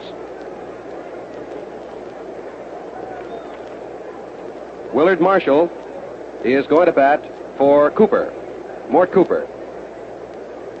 The first man up in the last half of the third inning will be Walker Cooper. His brother will not come to the plate. It will be Walker Cooper, Eddie Miller, and Will Marshall of the New York Giants. He is the sensational rookie outfielder of this year, whom the Giants purchased from one of the Southern clubs on a look basis. There's the long throw from catcher Birdie Tebbetts down to sec- second baseman Flash Gordon of the Yankees. Third baseman Ken Keltner is waiting for Spud Chandler to look up before he returns the pitch to him. In two innings, Spud has faced six men. He hit Brown in the back in the first inning to give the National Leaguers their only base runner. Now, with a more or less decisive 3 to nothing lead, he faces Walker Cooper, whose season's average is 284. Walker bats right. Foul tip into the dirt, out of the reach of Birdie Tebbetts. Walker has four home runs so far this year, eight doubles and two triples. Oddly enough, he was the pitcher and Morton was the catcher when the Cooper brothers broke in. Mort decided he would infinitely prefer to throw at his brother. So today he is the outstanding pitcher of the National League with 11 victories and three defeats. One strike, no balls, none out and none on in the last of the third. Chandler delivers. There's a drive that goes savagely to Gordon's right into center field for a hit. The first National League hit of the night. It came on the second pitch. After a foul strike, Walker Cooper smashed a savage grounder about 15 feet to the right of Joe Gordon. And there is no longer a no-hitter in prospect for the American League twirler. Eddie Miller is up. Eddie has a batting average of 268. He's the shortstop of the Boston Braves, is having his greatest year. He has a record of 39 errorless games. His batting record includes four home runs, 19 doubles, and he's well up among the major league leaders in stolen bases. Walker Cooper on first, none out. Here's the pitch. There's a foul ball drifting back into the stands for a strike. One strike, no balls. Nobody out in the last half of the third inning. How long Spud Chandler is going to pitch remains to be seen. There has been no warm-up activity in the American League bullpen, but Johnny Vander Meer and Bucky Walters have been warming up alternately. It now is Vander Meer in the National League bullpen out in right field. One strike. Chandler stretches, pitches. There's a ground foul to the left, and the count is strike two. That hit the box in which the venerable Connie Mack of the Philadelphia A's is seated, one of the greatest figures in baseball. Two strikes the count. Back of home plate crouches Birdie Tebbetts of Detroit. The infield is slightly to the left. It's set up in a possible double play formation. And Spud Chandler is undoubtedly trying to keep the ball low on Eddie Miller to make him hit it into the dirt. Here's the pitch. Strike three. Miller went after a chest high curveball, missed it cleanly, and then he asked the plate umpire Lee Ballanfant to check it and look it over. And Ballanfant is going to throw it out. That is Chandler's second strikeout. And here is Willard Marshall of the New York Giants. He is one of the New York Giant outfielders. He has a batting average so far this season of 251. Miller was the first out in the last half of the third inning. He went down swinging. Walker Cooper is on first, and left-handed Will Marshall is batting for Morton Cooper, the St. Louis Cardinal pitcher who started for the National Leaguers. The American Leaguers lead three to nothing. Here's the pitch by Chandler, low and outside for a ball. Here is another first, by the way. Walker Cooper got the first National League hit. Willard Marshall is the first pinch hitter of the evening. Chandler stretches, pitches. A slow ball is topped to the right of the mound. Chandler picks it up, throws to Boudreau for a force out at second. The relay to first is not in time. It's a fielder's choice. Marshall grounded one right back to Chandler, who quickly went to his left to break it down. He wheeled and threw to shortstop Lou Boudreau to force Walker Cooper, but Marshall reached first base on the fielder's choice. Boudreau was unable to get out of the way of Walker Cooper, who came in spikes flying in an effort to make his relay in time for the twin kill. Two men out. Will Marshall of the Giants is on first base, and Jimmy Brown, the St. Louis Cardinal third baseman, and the second baseman in the All-Star Classic tonight is up. He was hit by a pitch in the first inning. He bats left-handed. In the dirt, ball one. Jimmy bats both left and right. But the fact that Spud Chandler throws from the right side makes Jimmy turn around on the left side. He is a switch hitter. One ball, no strikes. Two men out. Marshall on first. Chandler delivers. There's a ground ball hit right to Joe Gordon. Gordon bobbles it, recovers it, and throws to first for the out, and the first three innings are over. Gordon bobbled the ball, but recovered in plenty of time. No runs, one hit, no errors, one runner left. So here are the three inning totals. For the American Leaguers, three runs, four hits, and no errors. For the National Leaguers, no runs, one hit, and no errors. And now for the play by play report of the next three innings. Here is Mel Allen of WOR New York. Hello, everybody. We're going to have a new pitcher for the National Leaguers as we get ready to go into the fourth inning of this 10th annual All Star game, and it's going to be Johnny Vander Meer. Morton Cooper, who started for the National Leaguers, worked the first three innings, allowed four hits, issued no passes, struck out one man, and allowed three runs, all of which came in the first inning when manager Lou Boudreau of the Cleveland Indians led off with a home run. Tommy Henrich followed with a double. And then after Cooper had retired Williams and DiMaggio, Rudy York hit a home run into the right field stand, scoring Henrich ahead of him to give the American Leaguers their three runs and their current 3 0 lead as we prepare to go into the first half of the fourth inning. And Johnny Vander Meer has appeared in 15 games so far this season for the Cincinnati Reds. He's won eight and lost six. He has pitched 121 and one third innings, during which time he has allowed 90 hits, walked 46 men, struck out 75. This is not Vander Meer's first appearance in an All Star game. Here's the announcement.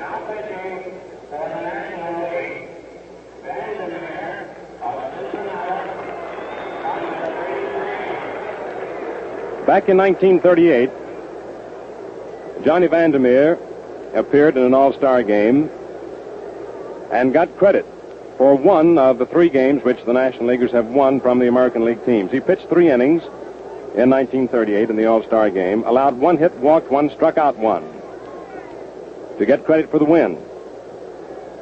Incidentally, Dizzy Dean and Paul Derringer are the other two pitchers who boast wins over the American Leaguers. Dean's came in 1936 in the fourth game of the All Star Classic. Final score was four to three. Paul Derringer got credit for the win for the National League in 1940. That was the year the National Leaguers shut out the American Leaguers four to nothing, the only shutout game in the history of the All Star Classic. Along with Derringer, Walters, White, French, and Hubbell combined to hurl that shutout. Rudy York leads off for the American League as we go into the first half of the fourth inning, with the American Leaguers leading three to nothing. York hit a home run in the first inning with Tommy Henrich aboard. Bats right-handed. Vander Meer into the windup. In comes the pitch. York takes a very high one way over the head of Morton Cooper. Had there been anyone on, it would have been a wild pitch. Ball one. A very high pitch way over the head of both York and Morton Cooper. Vander Meer goes to the rosin bag, get a better grip on that ball. Outfield plays York. Just a bit toward left and center and left, straight away and right. Vander Meer ready. Into his windup. In comes the pitch to York. He takes a high one for ball two. Do nothing to count on York. On deck is Joe Gordon. Then will come Kenny Keltner. Vander Meer looks in to get the sign from Morton Cooper. Art Fletcher is coaching at third base. Bucky Harris, manager of the Washington Senators, coaching at first. Vander Meer ready with a 2 0 pitch to York. York swings and misses. Strike one. Two and one to count on Rudy. The National League infield, Vaughan at third, Miller at short, Brown at second, Mize on first. In the outfield, Medwick in left, Reiser in center, Ott in right. Two balls, one strike on Rudy York, leading off for the American League, first half of the fourth inning. Vander Meer throws. York takes another one high, very high for ball three. We have a 3 1 count on the Detroit Tigers first baseman. He turns around and looks at Walker Cooper, and umpire Lee Ballanfant working back to the plate and sort of smiles at them. Vander Meer adjusts his cap, stands up on the hill, looks in now to get the sign from Walker Cooper. Taking his time. Eyes all set for the 3 1 pitch. York digs in, cocks that bat up over his right shoulder. Here it is. He takes it, and it's in there for call strike two. So we have a full count on Rudy York. Three and two. Three to nothing to score favor of the American League. First half of the fourth inning. Outfield back very deep for York. Arky Vaughan playing a deep third, close to the third base line. Mize a deep first, guarding the first base line. Here's the payoff pitch to York. Rudy swings he misses. Strike three.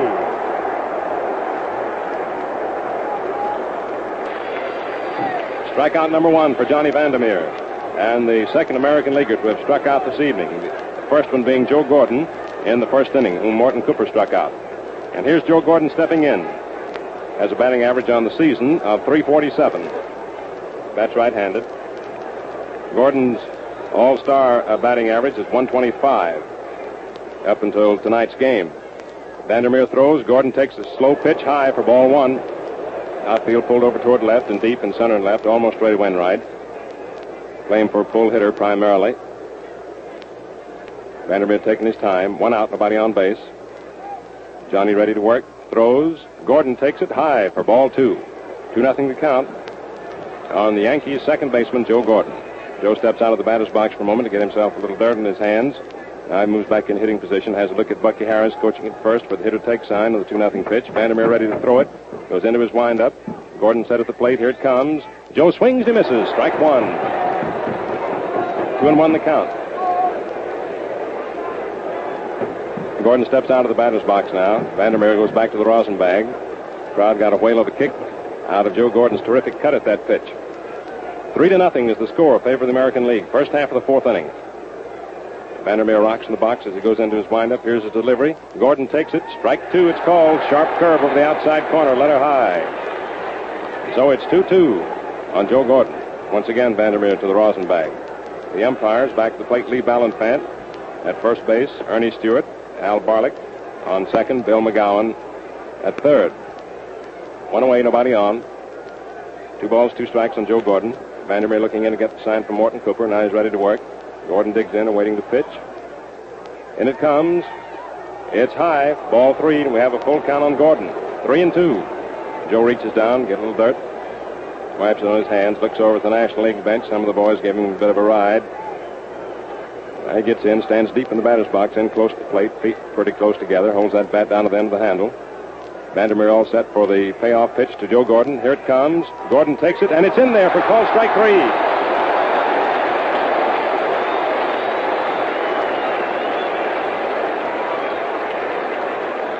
And so Johnny Vander Meer strikes out the first two men he faces, Rudy York and Joe Gordon and already buzzing in the minds of the fans here at the Polo Grounds tonight is that historic performance in an all-star game of Carl Hubbell. Remember that. Struck out those five men in a row. Here is Kenny Keltner stepping up, grounded out to short in the second inning. Bats right-handed. First pitch is high outside for ball one. Keltner hitting at 299 on the season. He was hitting at an even 500 up until tonight's game in all-star competition. Knee slightly bent, holds that bat down at the end of the handle, extended in front of his body. Outfield pulled a little toward left. Vander Meer all set. Keltner digs in. In comes the pitch. Keltner swings and lets it pop up. Out toward short. Eddie Miller under it, waiting for it to come down. Still waiting, and he makes the catch for the out. Went way up there. Took a long time to come down. And so Johnny Vander Meer gets a nice hand as he moves off the mound to the National League bench. No runs, no hits, no errors, nobody left on for the American Leaguers in the fourth inning, and the score at the end of three and a half innings, three to nothing in favor of the American League. Now we're going to pause for station identification. This is WGN, the voice of the people, Chicago. Hello there once again, baseball fans. Mel Allen speaking to you from the Polo Grounds this evening.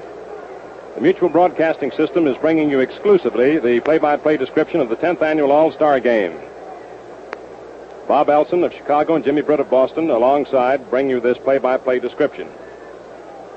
The game tonight is being played for the benefit of Uncle Sam's Armed Forces, for the benefit of their Bat and Ball Fund, for the Army Emergency Relief Fund, and for the Navy Relief Society. The score is three to nothing in favor of the American League as we come into the last half of the fourth inning. The American Leaguers striking swiftly, a home run by Lou Boudreau and one by Rudy York with Tommy Henrich on, who had doubled in the first inning, giving the American Leaguers their three runs. Here's Arky Vaughan leading off for the National League in the last half of the fourth. He hit into a double play in the first inning. He hit two home runs last year in the All-Star game in Detroit. Spud Chandler into the windup. In comes the pitch. Swung on. It's a ground ball hit out to first. York grabs it. Chandler running over to first to throw. He steps on first just in time for the out ahead of Arky Vaughan. A very close play.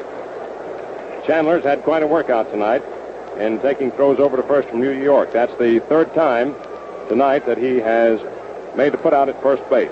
Johnny Mize and Joe Medwick in the second inning each grounded to York, and Chandler covered on each play. One out. Here is Pete Reiser, the Brooklyn Dodgers, stepping in, grounded out to Joe Gordon in the first inning. Bats left-handed, has an average on the season of 361. Three to nothing favor the American League. Last half of the fourth.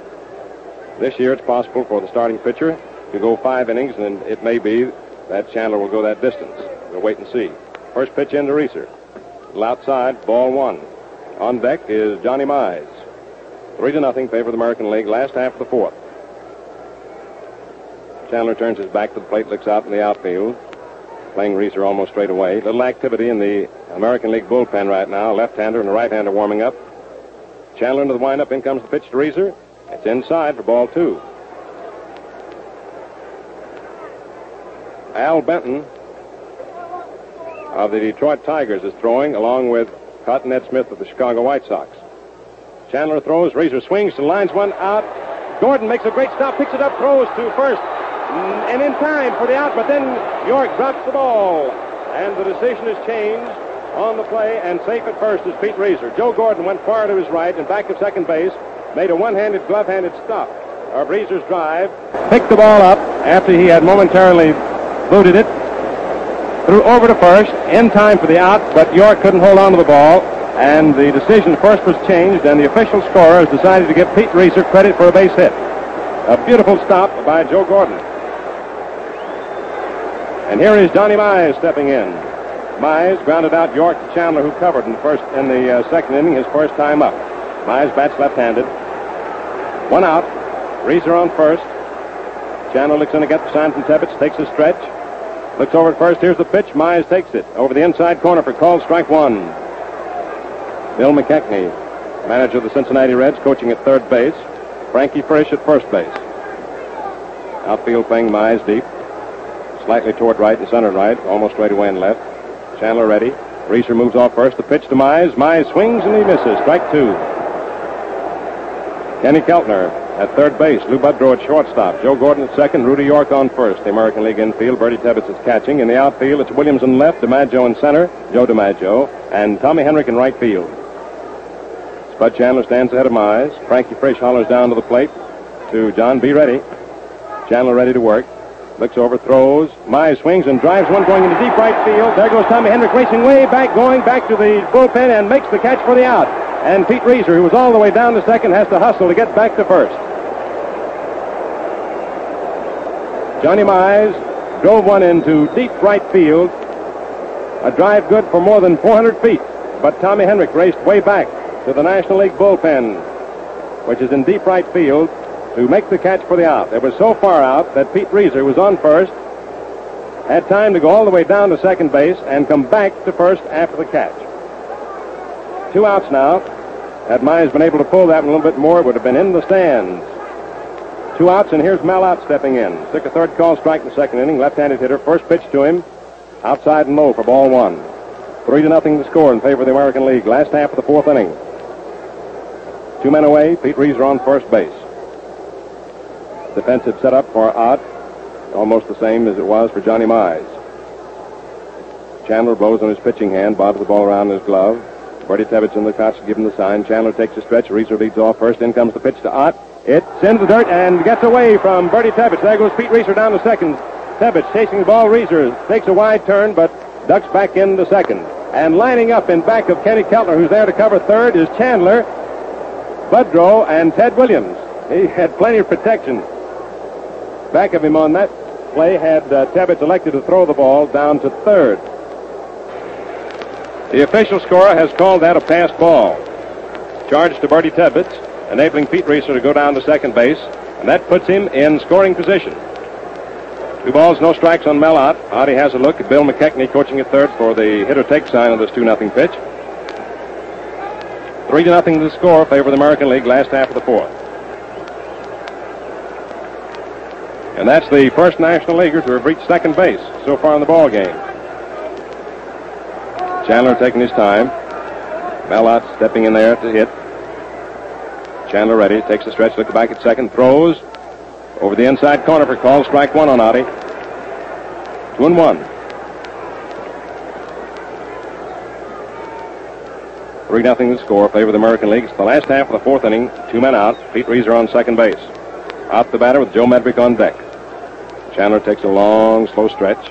Throws. Out swings and drives it foul right at the plate. Strike two.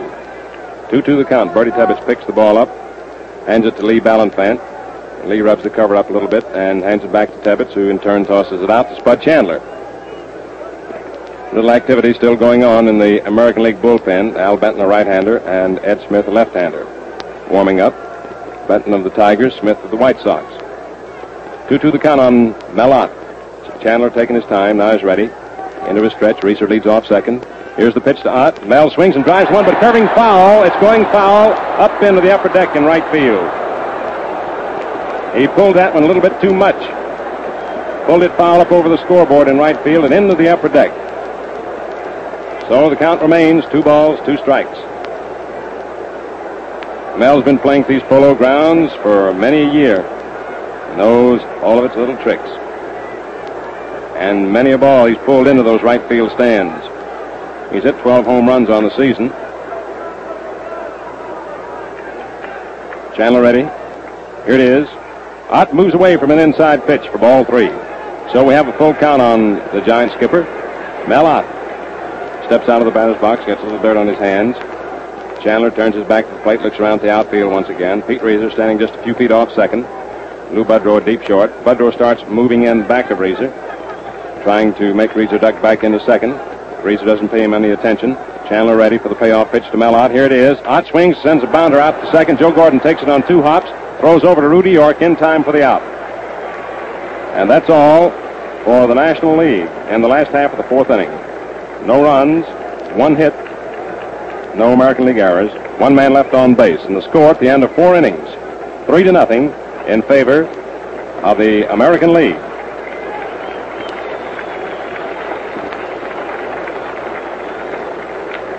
As we go into the fifth inning, it'll be Birdie Tebbetts, Spud Chandler, and Lou Boudreau scheduled to hit in that order unless we have a pinch hitter possibly for Chandler. Activity still taking place in the American League bullpen. And that's all for Chandler. He just took his jacket, threw it over his arm, and is trotting out to the clubhouse. Listen to the applause.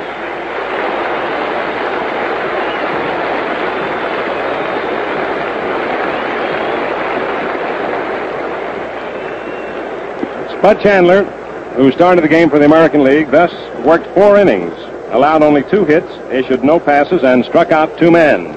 And should the American Leaguers maintain their current advantage, the victory will be credited to Spud Chandler in all probability. Birdie Tebbetts will lead off for the American League as we go into the first half of the fifth inning. Tebbetts struck out in the second inning in his only appearance at the plate thus far. This is Birdie's first appearance in an all-star game. Bill Dickey, who was scheduled to catch for the American Leaguers, came up with a lame shoulder and was unable to participate. Tebbetts digs in, right-handed batter. Outfield pulled over toward left.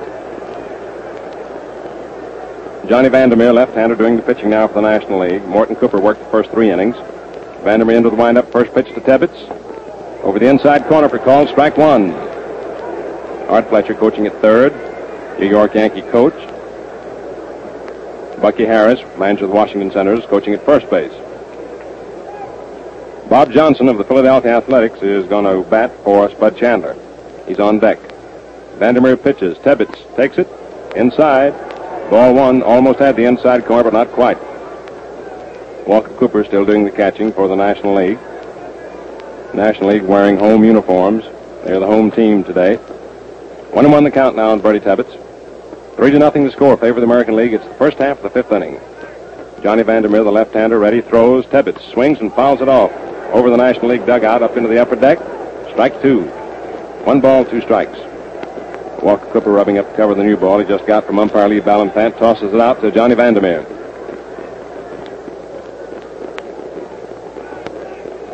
If custom is followed, as in past All-Star games, we will have a shift in the umpires at the end of this half inning. One ball, two strikes on on uh, Birdie Tebbetts. Johnny Vander Meer doing the pitching. All set to work on Tebbetts. Into his windup. In comes the pitch. Tebbetts takes a high one for ball two. Two-two the count on Birdie.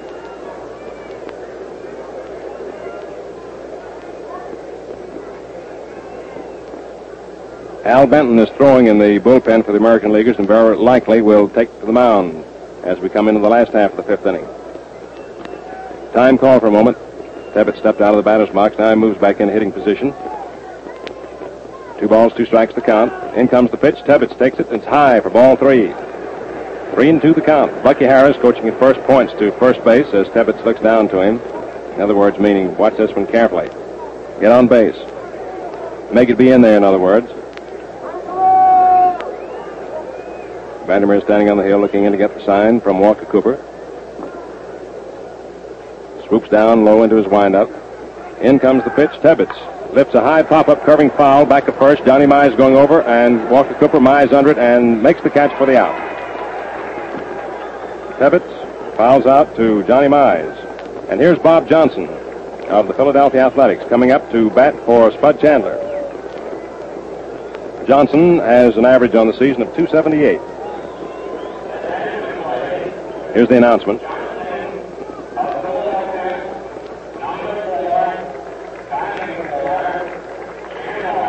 Johnson was on the All-Star squad for the American League in 1935 and 1938. Has been at bat five times and has failed to hit. Vander Meer into the and the first pitch to Johnson's. He starts to swing, checks it, but it's in there anyway for call strike one. Outfield plays him toward left and center and left, almost right away and right. Johnson holds that bat down with him. The handle cocks it high up over his right shoulder. Stands in fairly close to the plate. Feet slightly spread. Vander Meer set the throw. Does. Johnson swings and lines one out in the left field for a base hit. Joe Medwick goes over to field it. There's Johnson taking his turn. Medwick throws in to Jimmy Brown at second. The ball cut off by Eddie Miller. It's short. And on at first is Bob Johnson with a single to left. And that's his first hit in an all-star game. His sixth time at bat. And that for the American Leaguers is their fifth hit of the evening. Four of them off Morton Cooper, the first one off Johnny Vander Meer. Claude Passeau is throwing in the bullpen for the National Leaguers. Passeau, a right-hander. Manager Lou Boudreau of the Cleveland Indians steps in. A right-handed batter hit a home run in the first inning, fly to Reiser and center in the third. That one hit and two times the bat so far tonight. Stretched by Vander Meer. A look over at first. In comes the pitch. Boudreau takes it. A little low. Ball one. Three to nothing the score. Favor the American League. It's the first half of the fifth inning. Outfield shaded toward left for Boudreau and center and left, straight away and right. Eddie Miller in about three, four paces at short. Same for Jimmy Brown at second in double play position. Vander Meer takes the stretch. In it comes. Pitch is swung on and fouled off by Lou Boudreau, who took a couple of steps forward in the batter's box, trying to drive the ball behind the runner into right field. One and one the count on Lou. Tom Henrich is on deck. One out. Bob Johnson on first base. Vander Meer just gone to the rosin bag. Now steps back onto the hill, looks in to get the sign from Morton Cooper. Makes his stretch. Johnson leads off first. Mize on the bag with him. Here it is. Pitch is swung on, fouled off high to the right of the plate, up over the roof and out of the ballpark. One ball, two strikes still to count on Lou Boudreau. The youthful skipper of the Cleveland Indians doing a grand job for his American League entry. One and two on Lou. Johnny Vander Meer's taking his time. Guys all set to go. Johnny Mize on the bag at first with Bob Johnson, who takes a short lead. Vander Meer ready, takes a stretch. Looks over at first and throws. Boudreau swings, sends one right back to the mound. Vander Meer takes it, throws to Eddie Miller, who falls down to the ground but holds onto the ball, keeps his foot on the bag in time for the out. Jimmy Brown was over two, and Bob Johnson sliding in upset Jimmy Brown, but Eddie Miller had his foot on the bag as he fell, taking the throw from Vander Meer for the forced play on Bob Johnson at second. No chance for a throw to first, attempting to double up Lou Boudreau. So there are two outs. Boudreau on first base. And the batter, Tommy Henrich, who doubled in the first inning, scored a moment later ahead of Rudy York's home run to the right field stands. Henrich popped out to Jimmy Brown at second base in the third inning. Hits left-handed, stretched by Vandermeer. Boudreau has a lead off first. In comes the pitch to Henrich. He swings, and he misses. Strike one. He tried to check his swing, but couldn't. Went around. Ted Williams is on deck. He'll hit next if Tommy Henrich gets on. This is Henrich's first appearance in an all-star game. Boudreau moving off first. Vander Meer takes a stretch, looks at the runner, throws to Henrich, and it's in there for call strike two. The nice curve over the inside corner, belt high. And so Vander Meer stands ahead of the hitter. 0 2. No balls, two strikes. 3 nothing the score favor the American League. It's the first half of the fifth inning of this 10th annual All-Star Classic. Vander Meer okays the sign. Boudreau moves way off first. Johnny throws in to Henrich, who swings and lifts a foul up over our mutual booth, up into the upper deck, to the left of home plate. Count remains no balls, two strikes. Henrich chokes the bat just about an inch, stands deep in the batter's box, fairly close to the plate. Drives a long ball, good full hitter. Here it is. Henrich takes it. It's high for ball one. Tommy can also punch him to left field pretty well, so the outfield plays him straight away. Johnny Mize on it first with Boudreau. Two men out. One ball, two strikes on Tommy Henrich, the batter. Vander Meer ready to work now. Takes his stretch. Boudreau moving off first. Here it is. Henrich swings and he misses. The ball is dropped by Cooper, but he picks it up, tags out Tommy Henrich. Strikeout number three for Johnny Vander Meer. And that's all for the American League in the first half of the fifth inning. No runs, one hit, no errors for the National Leaguers, one man left on. And the score at the end of four and one half innings, three to nothing in favor of the American League. That sudden onslaught by the American Leaguers in the first inning, which saw Lou Boudreau lead off with a home run, Tom Henrich double, and Rudy, York to follow with a home run, has given the American Leaguers their 3 0 lead. And so as we come into the last half of the fifth inning, we're going to have a new pitcher for the American Leaguers. Bud Chandler worked the first four innings, allowed only two hits in blanking the National League. And it's going to be Big Al Benton of the Detroit Tigers. Benton has been in 17 games so far this season for Del Baker. He's won six and lost five. Has pitched 129 and two-thirds innings. Has allowed 111 hits, walked 40, struck out 58. And we're going to have a change in umpires, as we indicated to you a moment ago. That seems to be the tradition in all-star games. We'll watch and see just what the uh, lineup is going to be in the way of umpires as we get ready for more action here in the last half of the fifth. The announcement over the public address system was concerning the coming into the game of Al Benton. Bill McGowan is going to work back to the plate now, and Lee Ballanfant is going to move down to third base. Al Barlick has uh, moved over to first base, and Ernie Stewart of the American League will umpire at second base.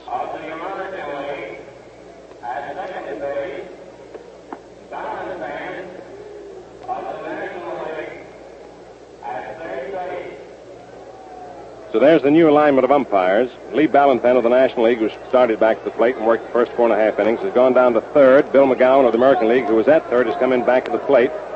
Al Barlick, who started umpiring at second base of the National League, has moved over to first, and Ernie Stewart of the American League, who is umpiring at first, has moved over to second. Joe Medwick leads off for the National Leagues to come into the last half of the fifth inning. He'll be followed by Walker Cooper and then Eddie Miller. Medwick bats right-handed.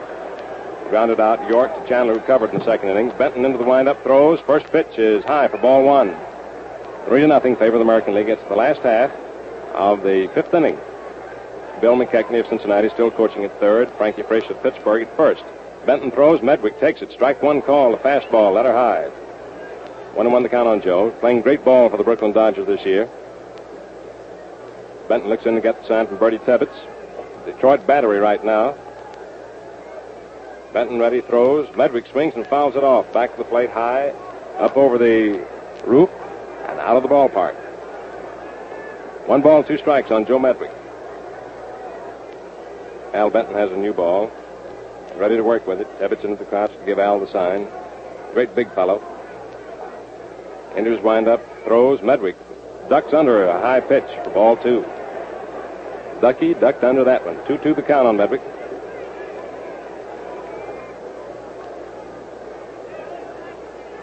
Joe stands in close to the plate. Benton ready. Throws overhand. There's a pitch swung on, and Keltner comes up with a great one-handed stop with throw to York in time for the out.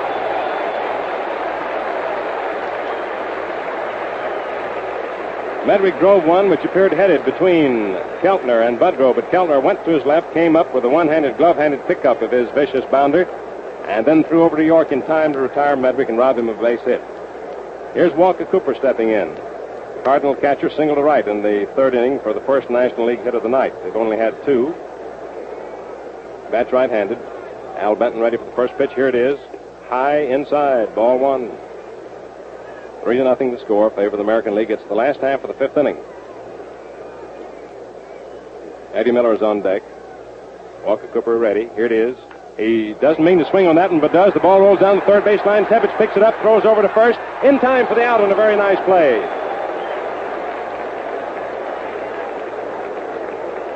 Walker Cooper meant to check his swing. Couldn't. The ball hit the bat and rolled down the third baseline. Tebbetts raced out, grabbed it, wheeled around, threw over to York in time to retire Cooper for the second out. And so there have been two swell defensive plays on the part of the American League here in the last half of the fifth inning to retire the first two men. Up now is Eddie Miller of the Boston Braves, who struck out in the third inning, up for his second time, bats right-handed. Al Benton rocks in the box, throws. Miller swings, hits, hits this one past the mound out to short. Boudreau up with it. There's a throw to York in time for the out. And so that's all for the National League in the last half of the fifth inning, out in order. No runs, no hits, no errors, nobody left on base. And at the end of five innings of play, the score remains three to nothing in favor of the American League. Going into the first half of the sixth inning, we'll have Ted Williams, Joe DiMaggio, and Rudy York coming up in that order for the American League. Bill McKechnie, manager of the Cincinnati Reds, stops at the plate to talk to Bill McGowan for a moment. Ted Williams, who has a couple of bats, swinging them from shoulder to shoulder, kids around with Bill McKechnie as he moves over now to the National League bench. Art Fletcher, who's coaching at third for the American League, goes down to talk to Lee Ballanfant back at third base, while Johnny Vander Meer tosses a few in from the mound. For those of you who might have tuned in late and are wondering how the American League achieved their 3 0 advantage, we'll repeat that Lou Boudreau, in the first inning, leadoff man for the American League, drove one up into the left field stands for a home run. Morton Cooper was pitching at the time. Tommy Henrich followed with a double to right, and then after Cooper had retired, Ted Williams and Joe DiMaggio, Rudy York drove one into the right field stands for a home run, scoring Henrich ahead of him. That's been all of the offensive fireworks so far in this game. Since that time, it's been quite a pitching duel. Morton Cooper worked the first three innings, allowed four hits, issued no passes, struck out one, gave up three runs. Johnny Vander Meer came into the fourth inning and has been pitching ever since. Struck out three men and has allowed only one hit. Ted Williams steps in. He flied to Medwick in left field in the first inning, single to right in the third. He's had one hit and two times at bat tonight. Vander Meer goes into the windup. Here's the first pitch to Williams. Ted takes it. It's in there for a called strike. Started to swing, checked his though, and fell away from the plate. 1 1 the count on Ted. Outfield pulled a little bit toward right for him. Vander Meer looks in to get the sign from Walker Cooper. Swoops down low as he starts into his windup, whips the left arm around. Williams takes a change of pace pitch high for ball one. One and one the count. Joe DiMaggio on deck, down on one knee, to the left of the plate, watching the action. Vander Meer's working very slowly, no hurry. He's set for the 1 1 pitch into Williams. Williams ready. Here it is. Williams swings and misses. Strike two. One ball, two strikes on Ted. Fans get a big kick out of seeing fellows like Williams, DiMaggio, and other sluggers swing and miss. Vander Meer stands a bit ahead of Williams. One ball, two strikes. He's ready to work. Here it comes. Low outside ball two. 2 2 the count on Williams. Don't forget the second All Star game to be played at Cleveland tomorrow night. Broadcast of which will come to you exclusively over the Mutual Network. 2 2 the count now on Ted Williams. Vander Meer taking his time, mops his brow. Looks in to get the sign from Cooper. Williams stands in that plate, swinging the bat around. Vander Meer ready to work. Here it is. Williams moves away from a high inside pitch for ball three. So we have a full count on Ted, three and two. And Vander Meer has gotten into this situation a number of hitters since he's been in the ball game, three-two situations. He hasn't suffered too much from it as yet, though. All set for the payoff pitch to Williams. Ted digs in. Vander Meer throws. Williams swings and drives a fly ball out into center field. Pete Reiser going back deep over toward right center. Undred waiting, and he makes the catch for the out.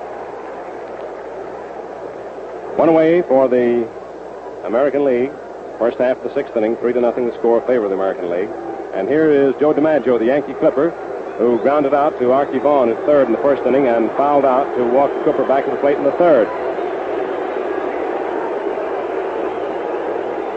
Joe has had four hits and 27 times at bat in all-star competition, including one double and one home run. Vander Meer's first pitch to Joe. He swings and he misses. Strike one. He swung hard.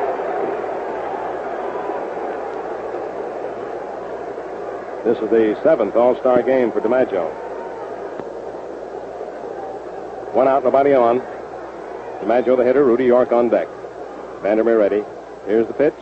DiMaggio takes it inside. Ball one, fast pitch. Almost got the inside corner, but not quite.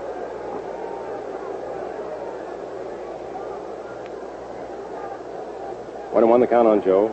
Stands that plate with the bat cocked up over his right shoulder wide open stance, feet spread very wide. Outfield pulled way over toward left and deep. Vander Meer throws. DiMaggio swings and drives this one on the ground off the glove of Johnny Mize. Out into right field. The ball deflects. Mel Ott comes in to field it. DiMaggio holds on to first and is credited with a base hit. His fifth in All-Star competition. It was a vicious bounder to the right of Johnny Mize. He got his glove on it, but couldn't hold on to it. Bounced off his glove into short right for a single.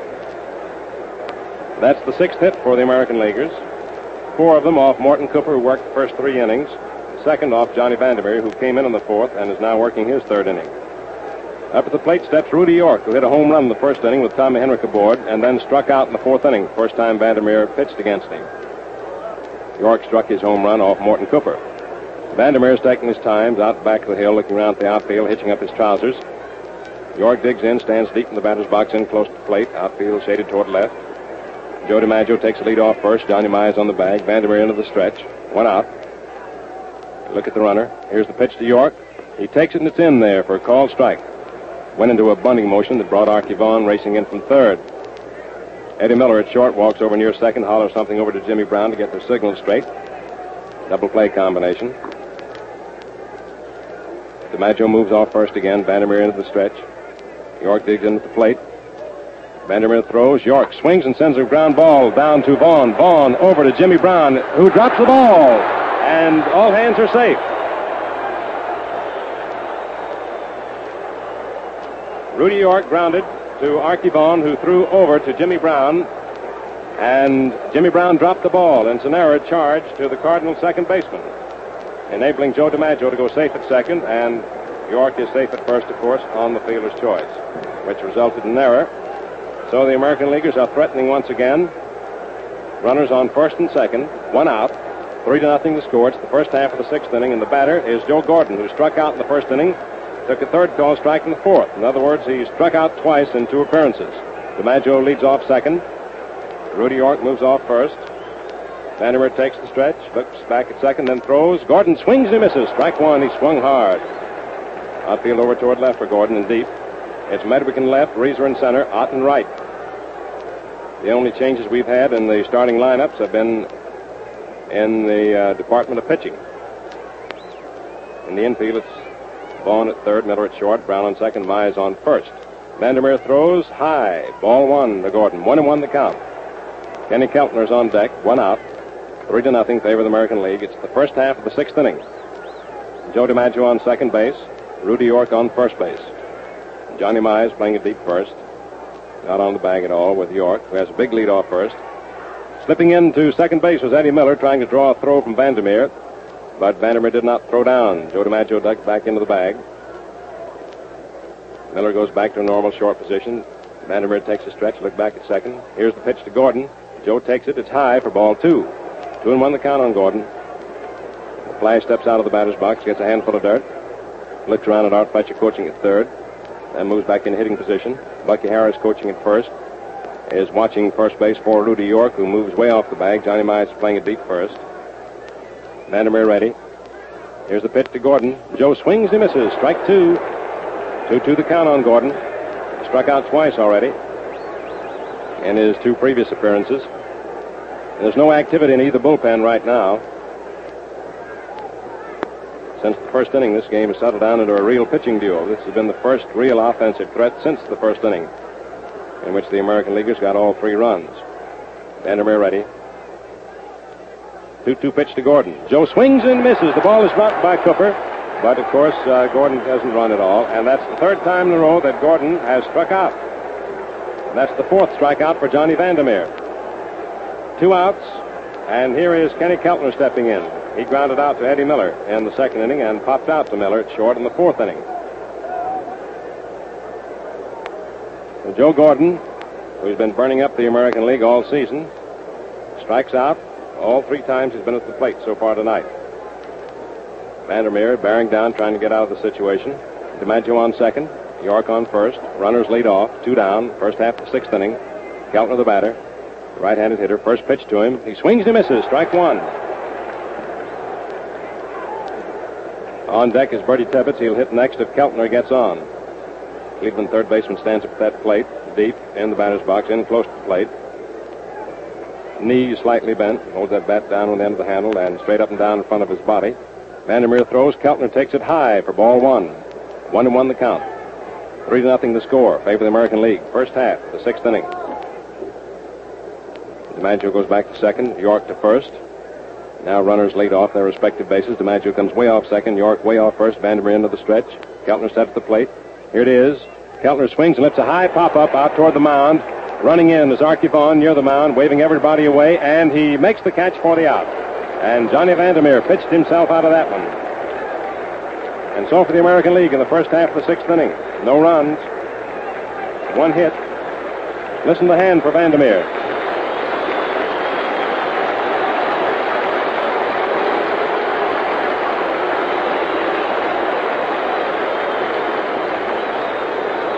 For the American League in the first half of the sixth inning, no runs, one hit, one error for the National League. Two men left on base. And that error, charged to Jimmy Brown, is the first error of the game. And now, while we're waiting for the National League to come to bat in the last half of the sixth inning, let's pause for station identification. This WGN, the voice of the people, Chicago. This is Mel Allen speaking to you once again from the Polo Grounds as we come into the last half of the sixth inning. Danny Litwhiler is going to come in to pinch hit. He bats right-handed. Al Benton doing the pitching for the Detroit Tigers. Working for the American League right now. Throws. Litwhiler swings and lines one out into right field. Gordon goes over, can't get it. Makes a valiant try, but the ball drops into right field safely for a base hit.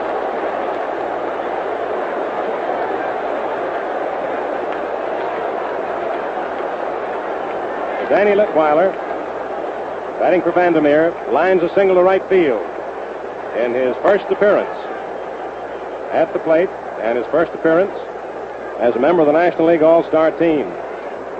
That's only the third hit of the evening for the National League. First two hits having come off Spud Chandler, who worked the first four innings. Up now is Jimmy Brown, switch hitter, batting left-handed against the right-handed pitching of Al Benton. He was hit by a pitched ball in the first inning, grounded out to Gordon in the third. Benton takes the stretch, throws. Brown swings and lines this one foul. Back of third for strike one. Joe Gordon came very close to coming up with one of those typical Gordon plays. Raced far to his left and leaped up in the air trying to get it while his line drive, but couldn't do it. Dropped safely into right field for a hit. It's three to nothing favor of the American League. Last half of the sixth. The National League fans are starting that rhythmic chant calling for a rally. Benton takes the stretch. Here's the pitch to Jimmy Brown. He swings and lines another one foul. Back of third base for strike two. Bill McKechnie stepping things up, coaching at third base, manager of the Cincinnati Reds, and Frankie Frisch, manager of the Pittsburgh Pirates, is coaching at first. Both boys aiding and abetting Leo Durocher, skipper of the Brooklyn Dodgers, who this year is piloting the National League entry into this 10th All-Star game. Benton ready, throws, Brown swings and sends one over the mound, out over second, picked up by Boudreau, steps on second, throws to York for a double play.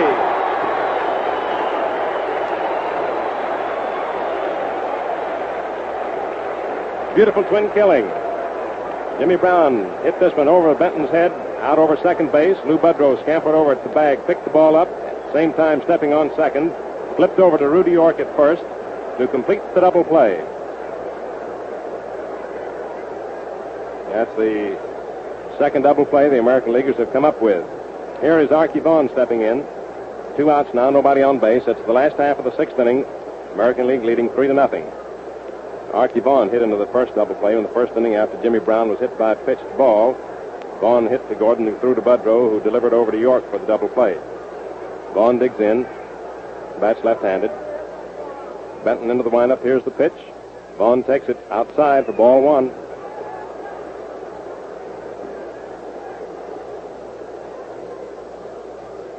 Benton looks in to get the sign from Tebbetts. Working rapidly. Pitches.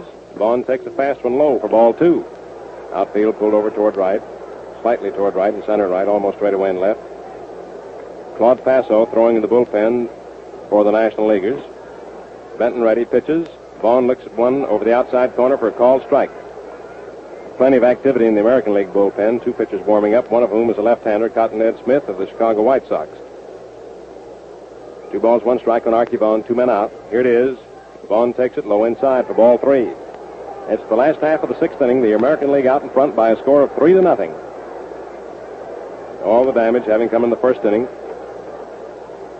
Benton ready for the 3-1 pitch to Vaughan. Vaughan takes it, and it's in there for called strike two. Vaughan started down toward first base, turns around to argue with umpire Bill McGowan. Bill McKechnie raises a howl at third, but there's no argument. Frankie Frisch stands at first with his hands on his hips, looking in with a bit of a scowl the plate. Three and two the count now on Vaughan. Benton ready. Here's the payoff pitch. Vaughan takes it, and it's inside for ball four. And Vaughan walks. And here's Pete Reiser stepping up. That's the first pass issued by Benton and the first National Leaguer to have received a base on balls tonight. And as a matter of fact, that's the first walk in the ball game. Pete Reiser steps in. He grounded out to Gordon in the first inning. Had himself an infield hit in the fourth. Bats left-handed. Hitting on the season at 361. Benton takes the stretch. Here it is. Reiser moves away from a low inside pitch. Ball one is into the dirt. Got away from Tebbetts a couple of feet, but not far enough to permit Arky Vaughan risking the chance of going down to second base. Two men out now. Reiser the batter. Johnny Mize on deck. Arky Vaughan on at first base. Benton takes his stretch. Here it is. Reiser swings and foul tips it for strike one. He really took a terrific cut at that pitch. One and one the count on Petey. Keltner at third is playing way over toward short. Gordon the deep second on the edge of the outfield grass. Stretched by Benton. Here it is. Reiser swings and drives one out into center field. There goes Joe DiMaggio way back, way back, getting under it and making the catch for the out. A drive good for some 400 feet. And so that's all for the National League in the last half of the sixth inning. No runs, one hit, no American League errors, one man left on base.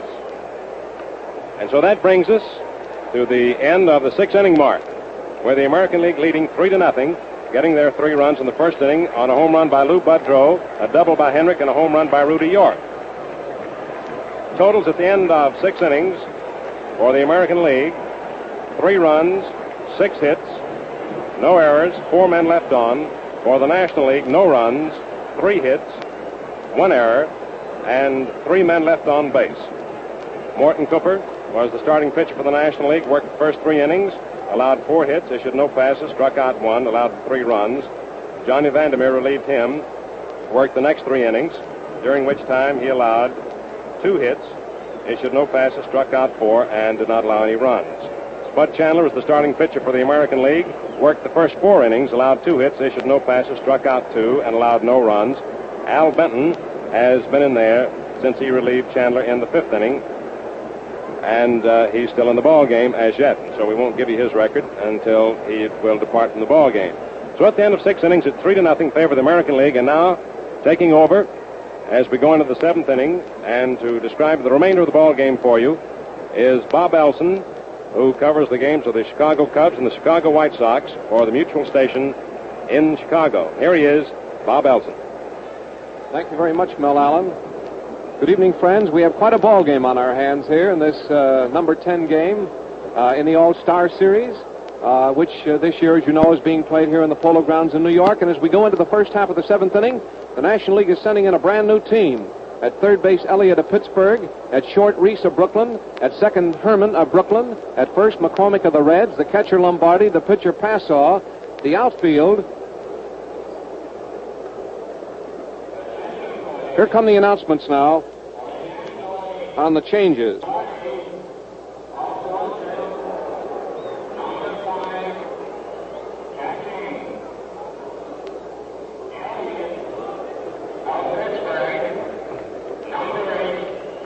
Fans, we're going to interrupt the public address system. I know it's kind of hard to listen to two people at once, but they're going to start this seventh inning, so I want to give it to you. Uh, Enos Slaughter is in the ball game of St. Louis in left field.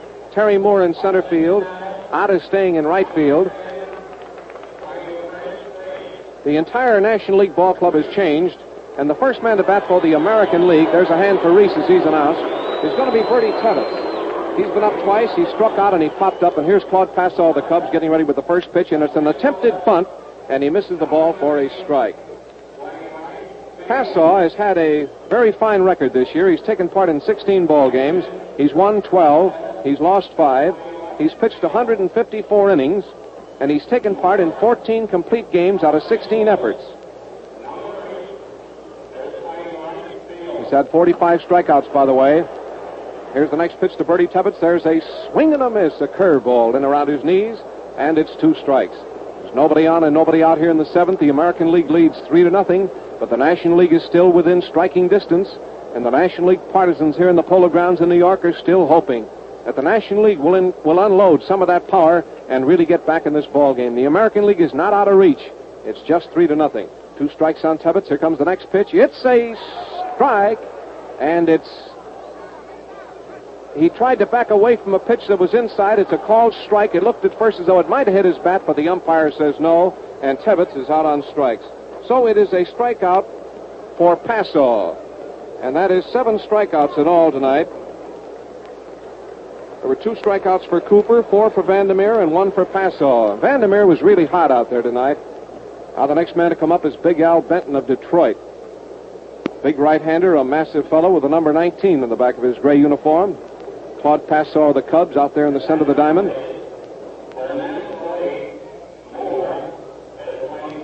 Here's the first pitch. He swings and hits a hopper down the third baseline. Elliott coming fast. There goes the peg. He's out. Elliott to McCormick, and there's two gone. Elliott, a reformed outfielder, by the way, has played great ball for Frankie Frisch's Pittsburgh Pirates. As Frankie said, well, the kid looks like he's been in there for years. Elliott's played bang-up ball at third base for Pittsburgh. Now that's two gone. We're back to the top of the batting order for the American League, and here's Lou Boudreau. He's been up three times. He hit a home run. He flied out, and he forced a runner the third time. So he's up for his fourth time, and there's a high fly ball to left field. Country Slaughter getting under this ball, going to his right. He should get it. It's very high, and he caught it to retire the side. And so, before the right hand shoots of Claude Passeau, the American League goes down one, two, three in the first half of the seventh inning. Now there's a big roar from the crowd. The National League partisans are standing in the last half of the seventh. The National League, as you know, is the home team here tonight. The American League has the lead in this series of six games to three, and it's been a wonderful ball game tonight. And now we're going to see if there are any changes for the American League. Yes, there are going to be some changes.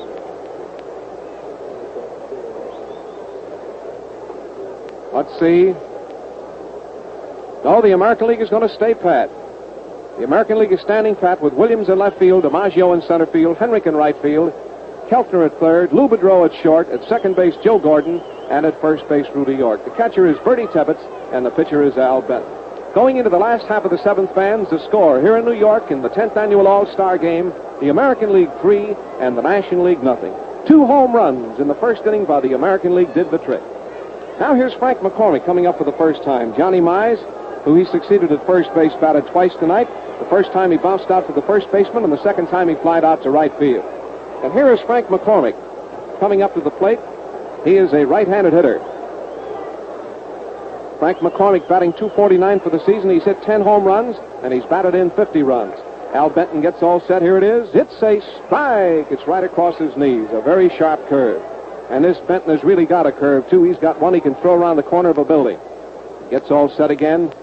Watch it now. Nobody on and nobody out. Here it is. It's a ball. It's too low that time. McCormick stepped up on the ball and let it go by, and it's low for a ball. National League trying to get a rally underway. They're still trailing by three runs here in New York. But as you know, a ball game is never over until the last man is out. There's a bouncing ball to short. Boudreau coming into the ball. There goes the peg. He's out. Boudreau to York, and there's one gone. Boudreau moved in about five steps to come up with McCormick's hopper and to throw him out. Now the American Leaguers pepper that ball around the infield. There's one gone. Here's Little Mel Ott.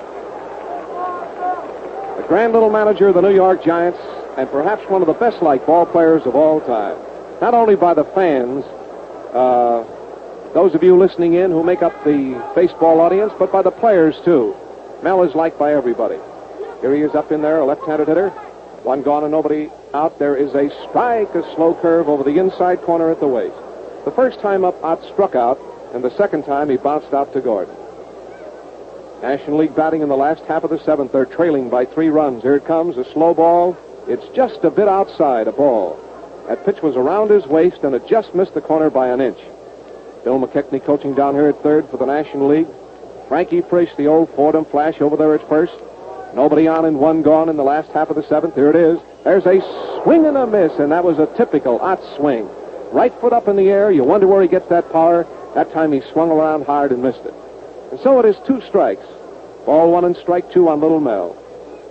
Benton has a sign from Birdie Tebbetts. He's winding up. Here it comes.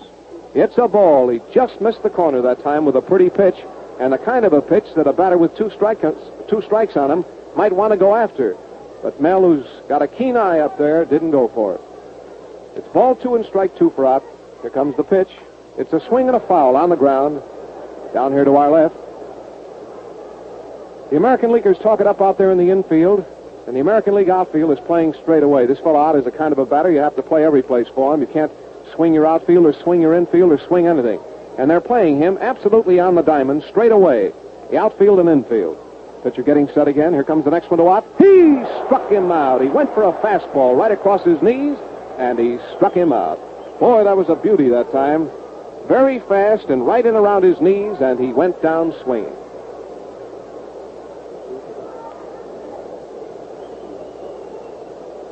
Well, that's three times that the National Leaguers have gone down via the strikeout route tonight. Here's the left-hand hitter up. It's Slaughter. Country Slaughter, the left fielder, playing in left field, the regular right fielder for the St. Louis Cardinals. Slaughter's average is 284. He's hit four home runs, and he's had 22 runs batted in. The first pitch was a ball, knee high. Here comes the next pitch to Slaughter. He swings, hits a high hopper. It's going to drop behind the pitcher. Gordon making the play. He's safe. He beat it out for a hit.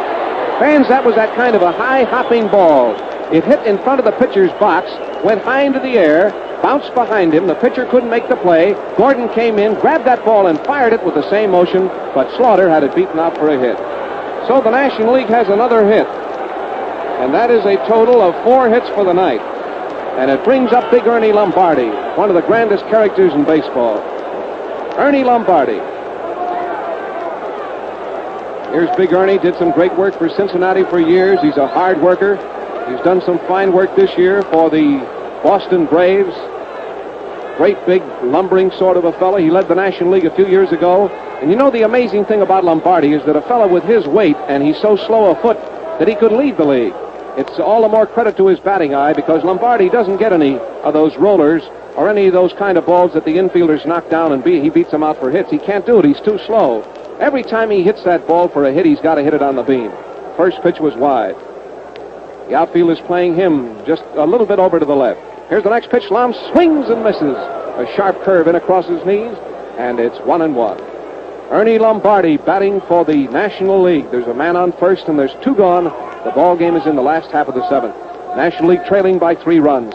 Benton getting set. Here's the next pitch. There's a wallop, but it's foul. Ernie Lombardi hit one up against the top of the roof down the left field line, but to the left side of the foul line, and it was a foul ball.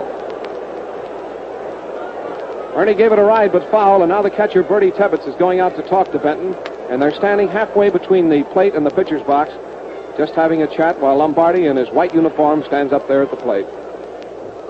National League trails by three. It's the American League three and the National nothing in the last half of the seventh at New York. Big Al Benton, second pitcher for the American League tonight, is on the mound. Gets all ready again. Here's the next one, and it's a ball. It broke outside, knee high, and it's two and two. Ernie started to go for that pitch. It looked like it was going to be pretty good at first, but he let it go by. Two pitchers are in the bullpen, Hughson and Smith for the American League. Ball two, strike two for Lombardi. Here it comes. It's a ball very far outside. There is no doubt about it. And it's ball three and strike two. So Ernie is on the verge of a walk. Next man to come up will be the Dodgers shortstop, Pee Wee Reese. Lamb is going to get a 3-2 pitch to swing at. Here it comes. There's ball four. It's low, and it puts two men on. Here's Reese coming up for the National League. Fans, that's the second walk of the night. That's the second walk. It puts a man on first and a man on second and brings up Reese with two gone. Reese of Brooklyn, who has just gone in at shortstop, is batting, and his average for the year is 230. He's hit one homer, and he has 20 runs batted in. Reese up with two men on and two out in the last half of the seventh. And the National League partisans are making some noise here in the polo grounds. Here's the pitch, and Reese takes, and it's a strike. It's right across his knee. By the way, Mel was just telling me that Reese hits well here in the polo grounds. Mel, of course, sees all these games in New York. Well, the National League could really use a hit in this spot. They have two men on and two out. Here comes the next pitch, and it's very wide. They wasted a pitch that time, and Birdie Tebbetts cocked his arm as though he was going to throw that ball to first, but he held it. And so it's one and one on Reese. Two men on and two out in the last half of the seventh as the National League fights hard here in New York to come from behind. Al Benton getting his sign out there again. Here's the next one. There is a ball. It missed the corner knee high, and it's ball two and strike one for Reese. Remember that tomorrow night Mutual will bring you the big game from Cleveland from the big municipal stadium at 8:45. Here comes the next pitch. Reese swings, and there's a line drive, and Boudreau caught that ball going to his left. Boudreau caught that ball going to his left to retire the side. A very hard hit ball, fans. Boudreau, the shortstop, went to his left, and just near second base, he reached out and caught that ball above his knees. It was a well hit ball, and Boudreau made a nice play on it to retire the side. And so that National League threat is over, and it is no runs and one hit, and the ball game is going into the first half of the eighth. By the way, the attendance tonight is in the neighborhood of 35,000. Secretary Brannick of the Giants sent up the figures, which are in the neighborhood of $100,000. The Treasury Department will announce the exact figures in a day or so. All the money from this ball game and all the money from the game tomorrow night, the first $100,000 will be used for the Ball and Bat Fund, which is to provide baseballs and bats and gloves for all the camps in the United States. After that, all the rest of the money will go to the Navy and the Army relief funds. Fans, we're at the end of seven innings here in New York City in the All-Star game. The American League three, the National League nothing. And now we're going to pause briefly for station identification. This is the Mutual Broadcasting System. This is WGN, the voice of the people, Chicago.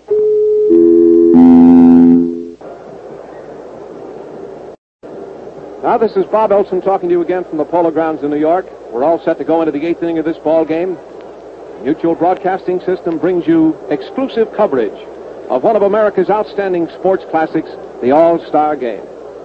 The first man to bat for the American League is Tommy Henrich, a left-handed hitter.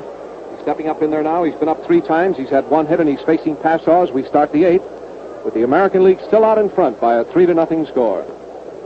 The outfield is playing Henrich just about normal, maybe around just a step or two to the right. There is a smash to right field. The right fielder coming fast. He dove for the ball, and he got it. A beautiful catch. The right fielder, Mel Ott, just made a diving catch of Henrich's smash to right field. Listen to that hand.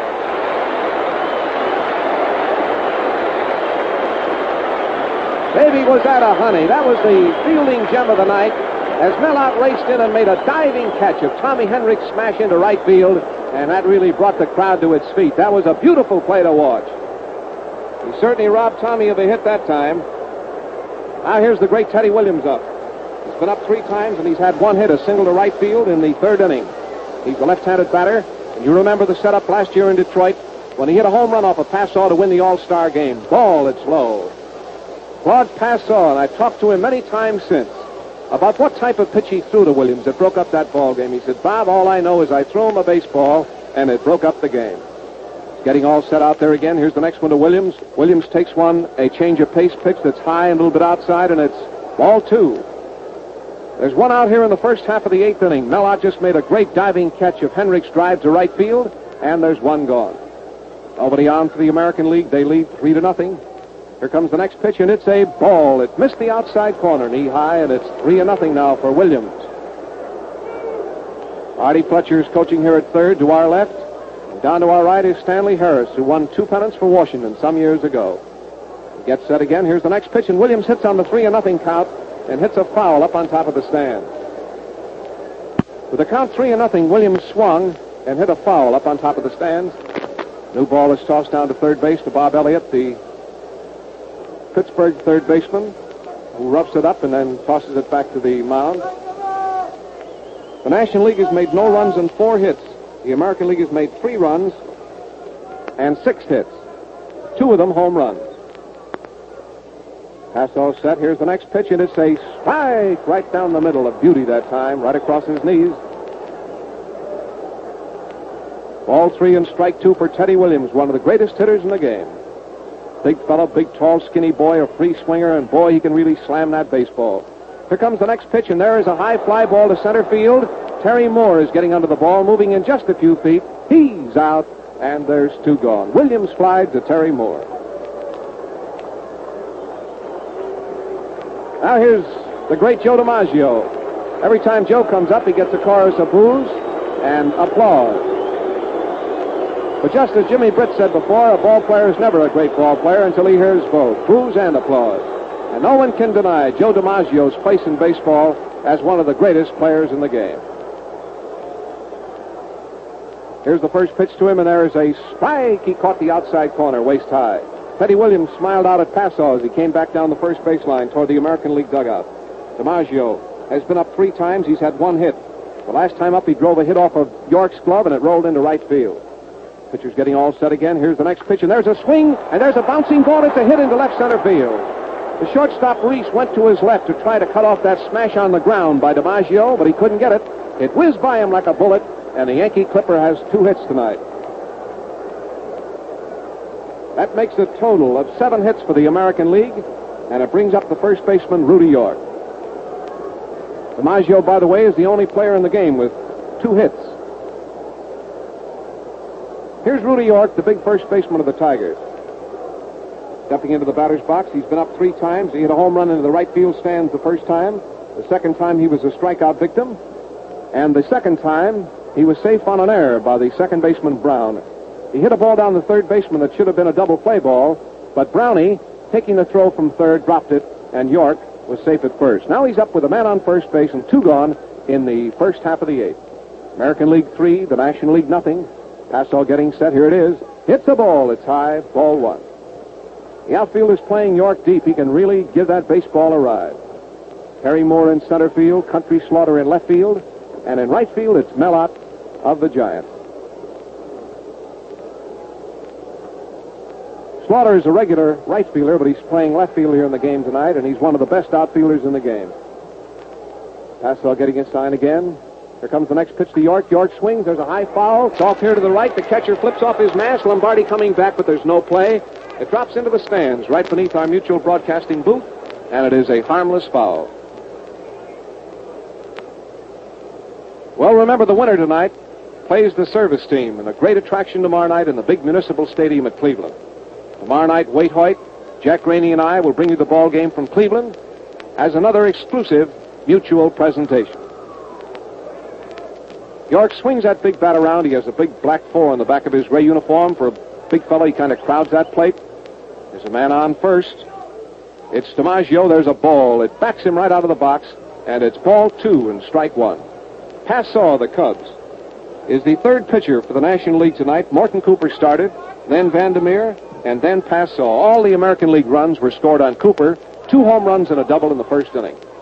Here's the next pitch. York swings. There's a hopper down the third base line. It may be fair. It may be foul. It's fair. There's the throw, and he's out in a very close play. Boy, was that a close play. He picked that ball up just in front of the bag and about a half an inch fair, fired that ball to first base, and the runner was out by just a fraction of a step to retire the side. And so, fans, it is no runs and one hit in the first half of the eighth inning. The American League is going out onto the field, and the National League is coming up to try again to get back into this 10th annual All-Star game. They're trailing by three runs. There's Al Benton going out to the center of the diamond. And let's take a look around that American League team.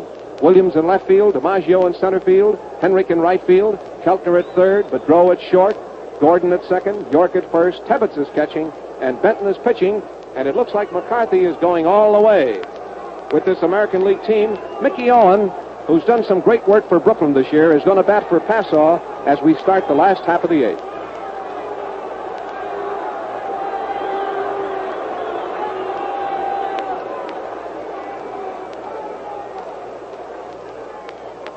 Well, it's been quite a ball game, and believe me, these fans have seen a ball game here tonight. Mutual hopes that wherever you're listening to this game across the country, that it's giving you a lot of enjoyment. It's one of the outstanding sports attractions of the year, the annual baseball All-Star Game. And this year it's for a great cause. All this money goes to Army Navy Relief after $100,000 is taken out for the Ball and Bat Fund to provide baseballs and bats and gloves for all the camps. Now here's Mickey Owen up. He's a right-handed batter. He's making his appearance in the lineup as a pinch hitter for Passeau. Benton gets set. There's a bunt down the third base line. It's foul outside the line. Kenny Keltner runs in for the ball, picks it up, and the boys whip it around. Mickey Owen is a right-handed batter. He's his present average is 291 for Brooklyn.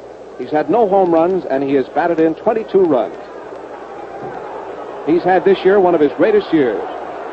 Here's a fellow who was the unfortunate victim of a play in the World Series last year, which Mutual brought you exclusively. And uh, that play of the missed third strike will probably go down as history.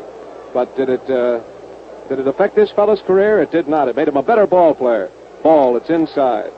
All the more tribute to Mickey Owen. Nobody on and nobody out as the National League tries to get a rally going here in the last half of the eighth, and their chances are slipping away. Here comes the next pitch, and there's a ball. It's high outside, and it's ball two and strike one. National League has changed their entire team tonight. Manager Joe McCarthy of the American League with the three to nothing league has just stood pat.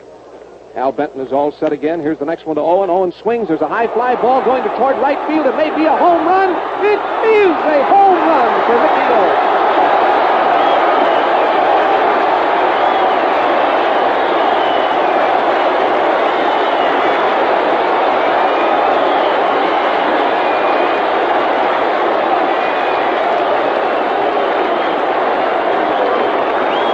Well, there you are, fans. There's a home into the right field stands. Yes, sir, this National League team is still battling here in New York in this All-Star game. It's three to one now in favor of the American League.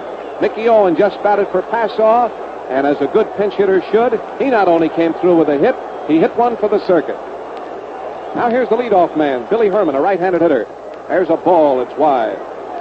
Billy Herman's average for the year is 248. He's hit one homer, and he's driven in 29 runs. The American League is warming up two pitchers, and there's the first walk tonight. The pitcher, Al Benton, didn't like that call, and he's very red-faced out there as he hollers at the umpire, Bill McGowan. Billy Herman waits for the next pitch. Watch it. Here it is. There's a swing and a foul. It's out of play. It's up into the stands, off there to the right, and it's a foul strike. So we have a count of one and one on Billy Herman, with one run in, nobody on, nobody out. Last half of the eighth inning at New York, the American League three and the National League one. And this is some ball game. Now he rocks his arms back and forth. He's getting set again. Here it is. There's a ball. It missed the corner by an inch. And not anymore either. They're really waiting Benton out now. It's ball two and strike one for Billy Herman. He went in at second base in place of Jimmy Brown. Here comes the next pitch, and Herman hits a little hopper to the pitcher's right.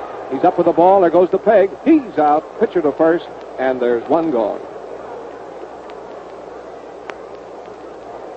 So that brings up the third baseman, Bob Elliott of Pittsburgh. Here's Bob Elliott coming up for his first time in the ball game tonight. His average for the year is 286. He slammed out eight home runs, and he's driven in 53 runs. It's the last half of the eighth at New York. This ball game will end at 9:30, even if it isn't over, because of a practice blackout here in New York tonight. In other words, at 9:30, regardless of what the score is or what the conditions are, the game ends. Ball one to Elliott. Here's the next pitch. There's a strike. It's right across his knees. It's called. Very sharp curve ball. One out, a run in for the National League. It's three to one in favor of the American. Bob Elliott of Pittsburgh, a right-handed hitter, is up in there. Benton gets his sign. Here's the next pitch, and there's a line drive. It's a hit to right field. The first baseman York leaped up but couldn't get it, and it puts Elliott on first base. A sharp hit to right field for Elliott. That's six hits for the National League. And it brings up the center fielder, Terry Moore, one of the greatest outfielders in baseball, Terry Moore the St. Louis Cardinals. Batting 271, he's hit two home runs, and he has 17 runs batted in.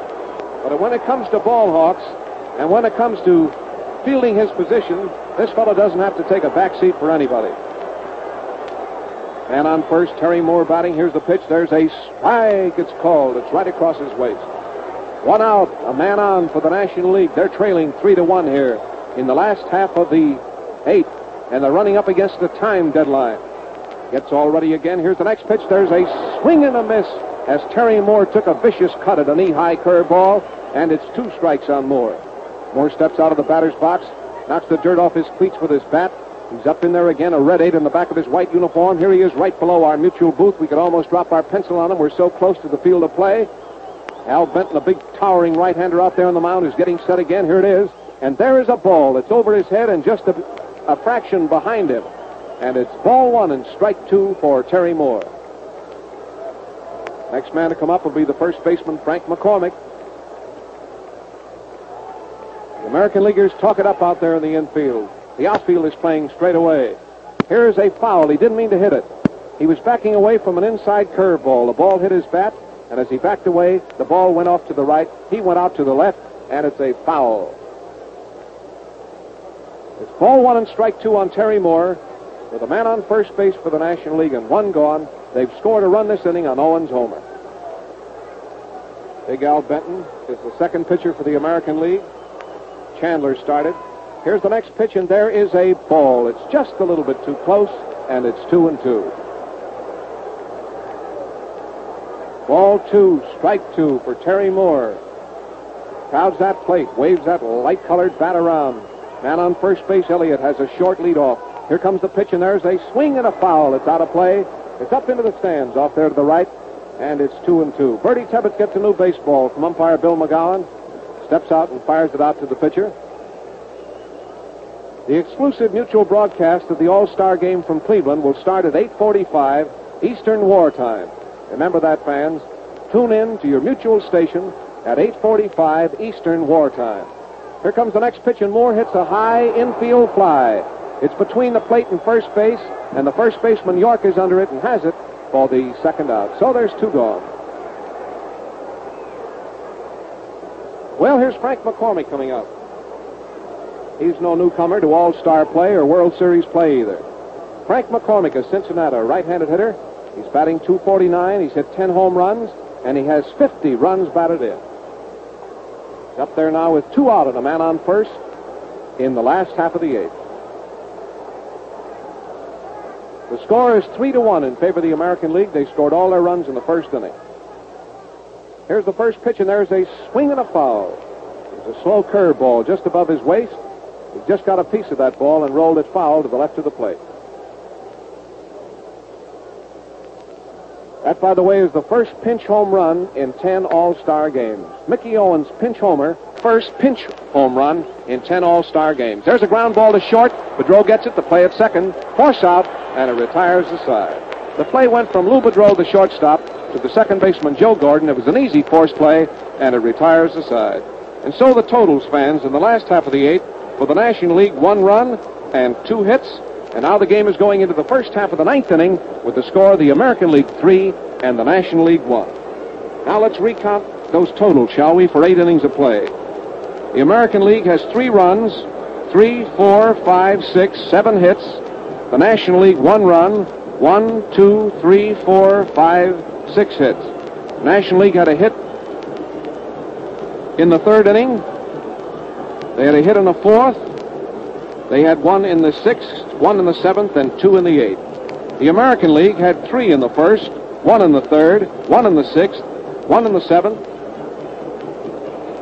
Ball game is now going into the first half of the ninth. The complete totals: the American League three runs, seven hits. National League one run, six hits.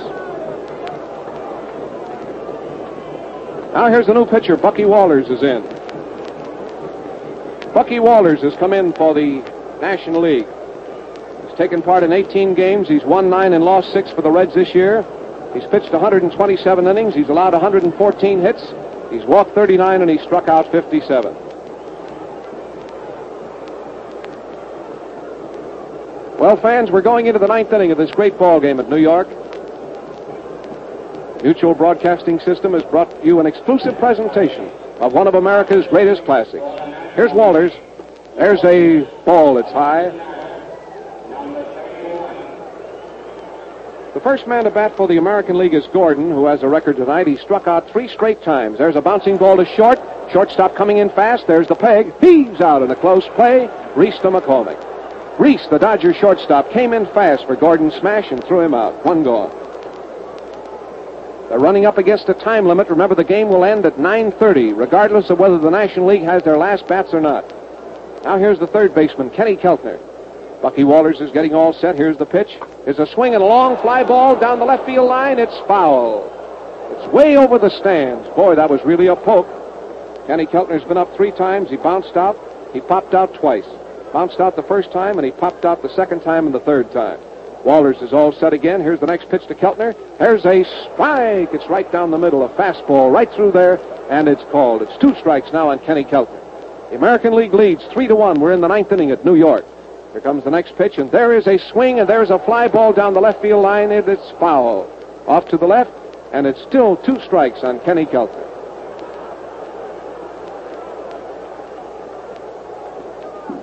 Kenny Keltner batting with one out. Pitcher gets all set out there again. Here's the next one. There's a swing and a miss. He struck him out. He went for a wide curveball that time and struck out, and there's two gone. And that is eight strikeouts. Eight strikeouts for the American League. Eight of the American Leaguers have gone down on strikes. Now here's Birdie Tebbetts.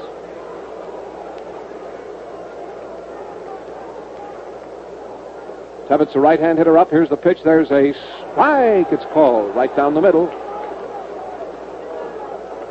Don't miss the big All-Star game from Cleveland tomorrow night at 8:45 Eastern Wartime. Here's the pitch. It's a ball low. Mutual will again bring you the All-Star game tomorrow night.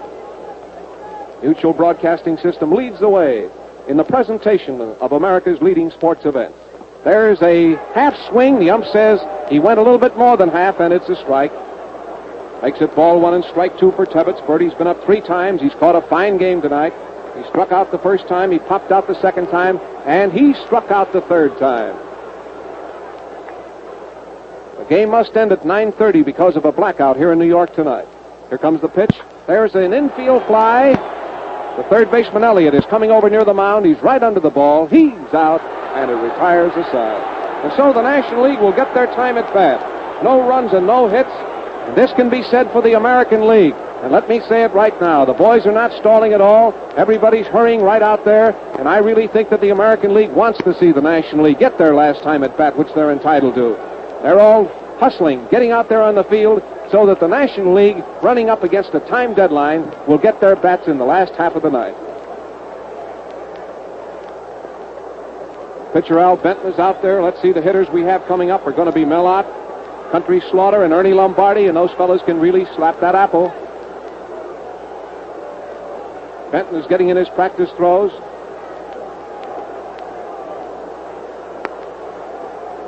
The winner tonight will play the will play Uncle Sam's team at Cleveland tomorrow night. The team led by my old friend Mickey Cochrane, the former manager of the Detroit Tigers, will play the winner tonight in the big stadium at Cleveland. I broadcast the All-Star game there a number of years ago, and it's a beautiful layout. That was the year that Foxx hit a long home run over the left fielder's head. I'll never forget it, and it was a great ball game. So fans, you fans in Cleveland, of course, will be out there for a great cause tomorrow night. All that money goes to Army Navy relief. And so we want to remind you fans in Cleveland that there's still good seats available. Get out and see that ball game tomorrow night between the winner here in New York tonight and the service team. And you fans across the country, wherever you happen to be listening, whatever state you're listening in, Mutual will bring you the colorful story of that great game. The time will be 8:45 Eastern Wartime tomorrow night. Now here's Mel Ott up. Benton gets all set. There's a swing and there's a foul. It's off to the right. Tebbetts chasing the ball. Maybe out of play. It's in the stands, and it is out of play. It's a harmless foul. One strike. Left-hand hitter Mel Ott up. It's the last half of the ninth inning with the American League ahead, three to one. The American League official totals are three runs and seven hits. If the American League wins, of course, Chandler will be the winning pitcher, and Cooper will be the loser. Gets all set out there now, taking his time. There's nobody on, there's nobody out. Benton is ready. Here's the next pitch to Ott. Ott takes a ball that missed the corner, and it's one and one. Boy, what a what a moment this is, fans. I know that you can feel the tenseness that we feel here in New York.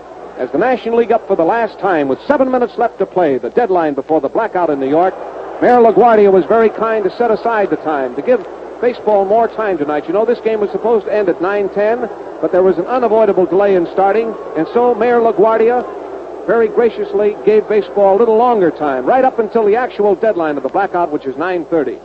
Getting all set again. Here's the pitch. There's a swing, and there's a foul that the first baseman may have a chance on. He's going back, and it's going into the stands. A foul ball, and it's two and two on Little Mel. Now Birdie Tebbetts gets a new baseball from Bill McGowan. Tosses that ball out there. Well, the American League, as you know, scored their three runs in the first inning on a home run, a double, and another home run. And the National League scored their run in the eighth inning on a pinch home run by Mickey Owen. Now he's getting all set again. It's two and two on Ott. Here it comes. It's a swing and a foul tip, and it got away from Tebbetts, and he's going to get another swing. Looks like Birdie was hurt with that foul. Tebbetts went down on one knee, but he's getting up now and seems to be okay. Well, it's been a wonderful sight here in New York tonight. These fans that have jammed into these stands have really enjoyed it. And Jim and Mel and I have really seen a grand ball game. We hope that you've enjoyed it on the radio. Here comes the next pitch, and Ott hits a pop up right in front of the plate. The catcher Tebbetts is down the line just a few feet and takes that ball 20 feet down the line toward third and one foot inside the line, a fair ball, and Ott is out. So, fans, two more now, and the ball game will be over.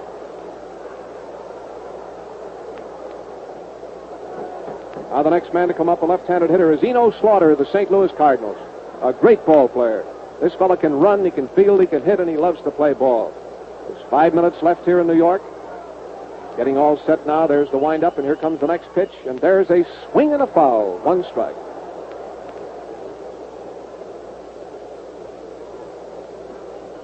American League 3 and the National League 1. That's the setup. Nobody on and one gone in the last half of the ninth.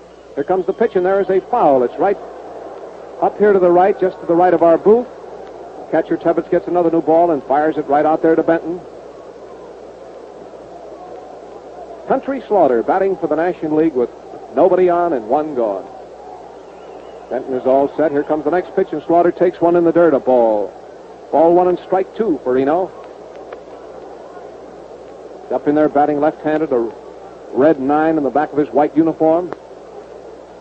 American League infielders keep up a constant stream of chatter. Here comes the pitch, and there is another ball. He almost hit him in the leg. He was going to go for that one. It was a sinker, and he started to go for it, but he pulled his bat in time, and the umpire calls it a ball. The outfield of Williams, DiMaggio, and Henrich that's gone all the way is playing Slaughter straight away. It's about four minutes left. They'll get their bats all right. He's getting all set again. Here comes the next pitch, and there's a swing and a hopper foul to the right of the plate.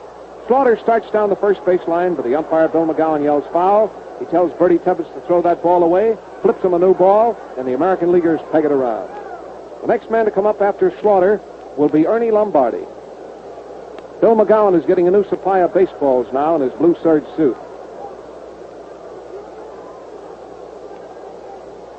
Al Benton is the second American League pitcher tonight. Chandler started. Getting all set again. Here comes the next one to Slaughter. Slaughter swings. There's a long fly ball to dead center, but DiMag is out there backing up. He caught it, and there's two gone. Country Slaughter hit one a mile that time towards center field, but Joe DiMaggio raced back about 35 or 40 feet and pulled it down, and there's two gone. And now, fans, here comes Ernie Lombardi, the last hope of the National League.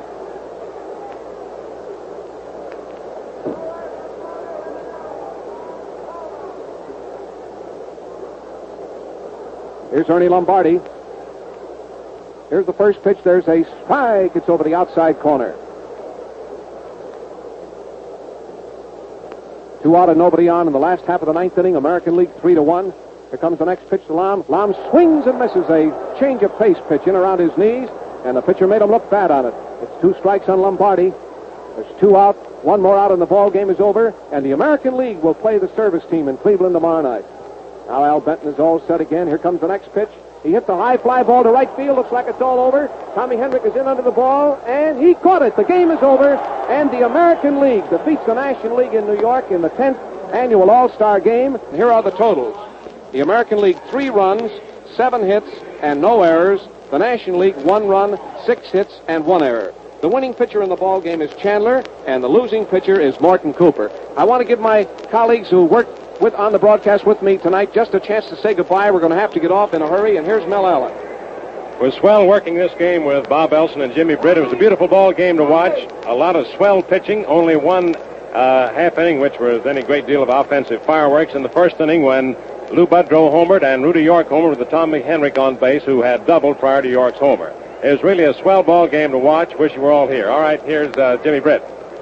The fact that this game had a blackout deadline to make added to the suspense and drama of the final innings. It was an all-star game worth remembering, and the American League is going to give Uncle Sam Service 9 in Cleveland tomorrow night a real battle. Well, thank you very much, Jim and Mel. It's been a real pleasure to work with you tonight. I'm looking forward tomorrow night with working with Waite Hoyt and Jack Rennie over at Cleveland when Mutual will bring you an exclusive coverage again of the great All-Star game at Cleveland at the big municipal stadium. The players are getting off the field. The American League players are shaking hands with each other, and so are the National League players as they go off the field. And the final score again is the American League 3, the National League 1. The winning pitcher is Chandler, and the losing pitcher is Cooper. And now this is Bob Elson saying good night from the Polo Grounds in New York City. We return you to our New York studios. We wish to thank the makers of Phillies cigars, sponsors of Cal Tinney and Sizing Up the News, usually heard over many of these stations at 8 p.m. Eastern Wartime, for their courtesy in relinquishing their time this evening so that we might bring you the broadcast of the All-Star Baseball game. Mr. Tinney will be heard at his regular time Wednesday evening. Gabriel Heatter, usually heard at 9 p.m. Eastern Wartime, will be presented over his regular network immediately following station identification. This is the Mutual Broadcasting System.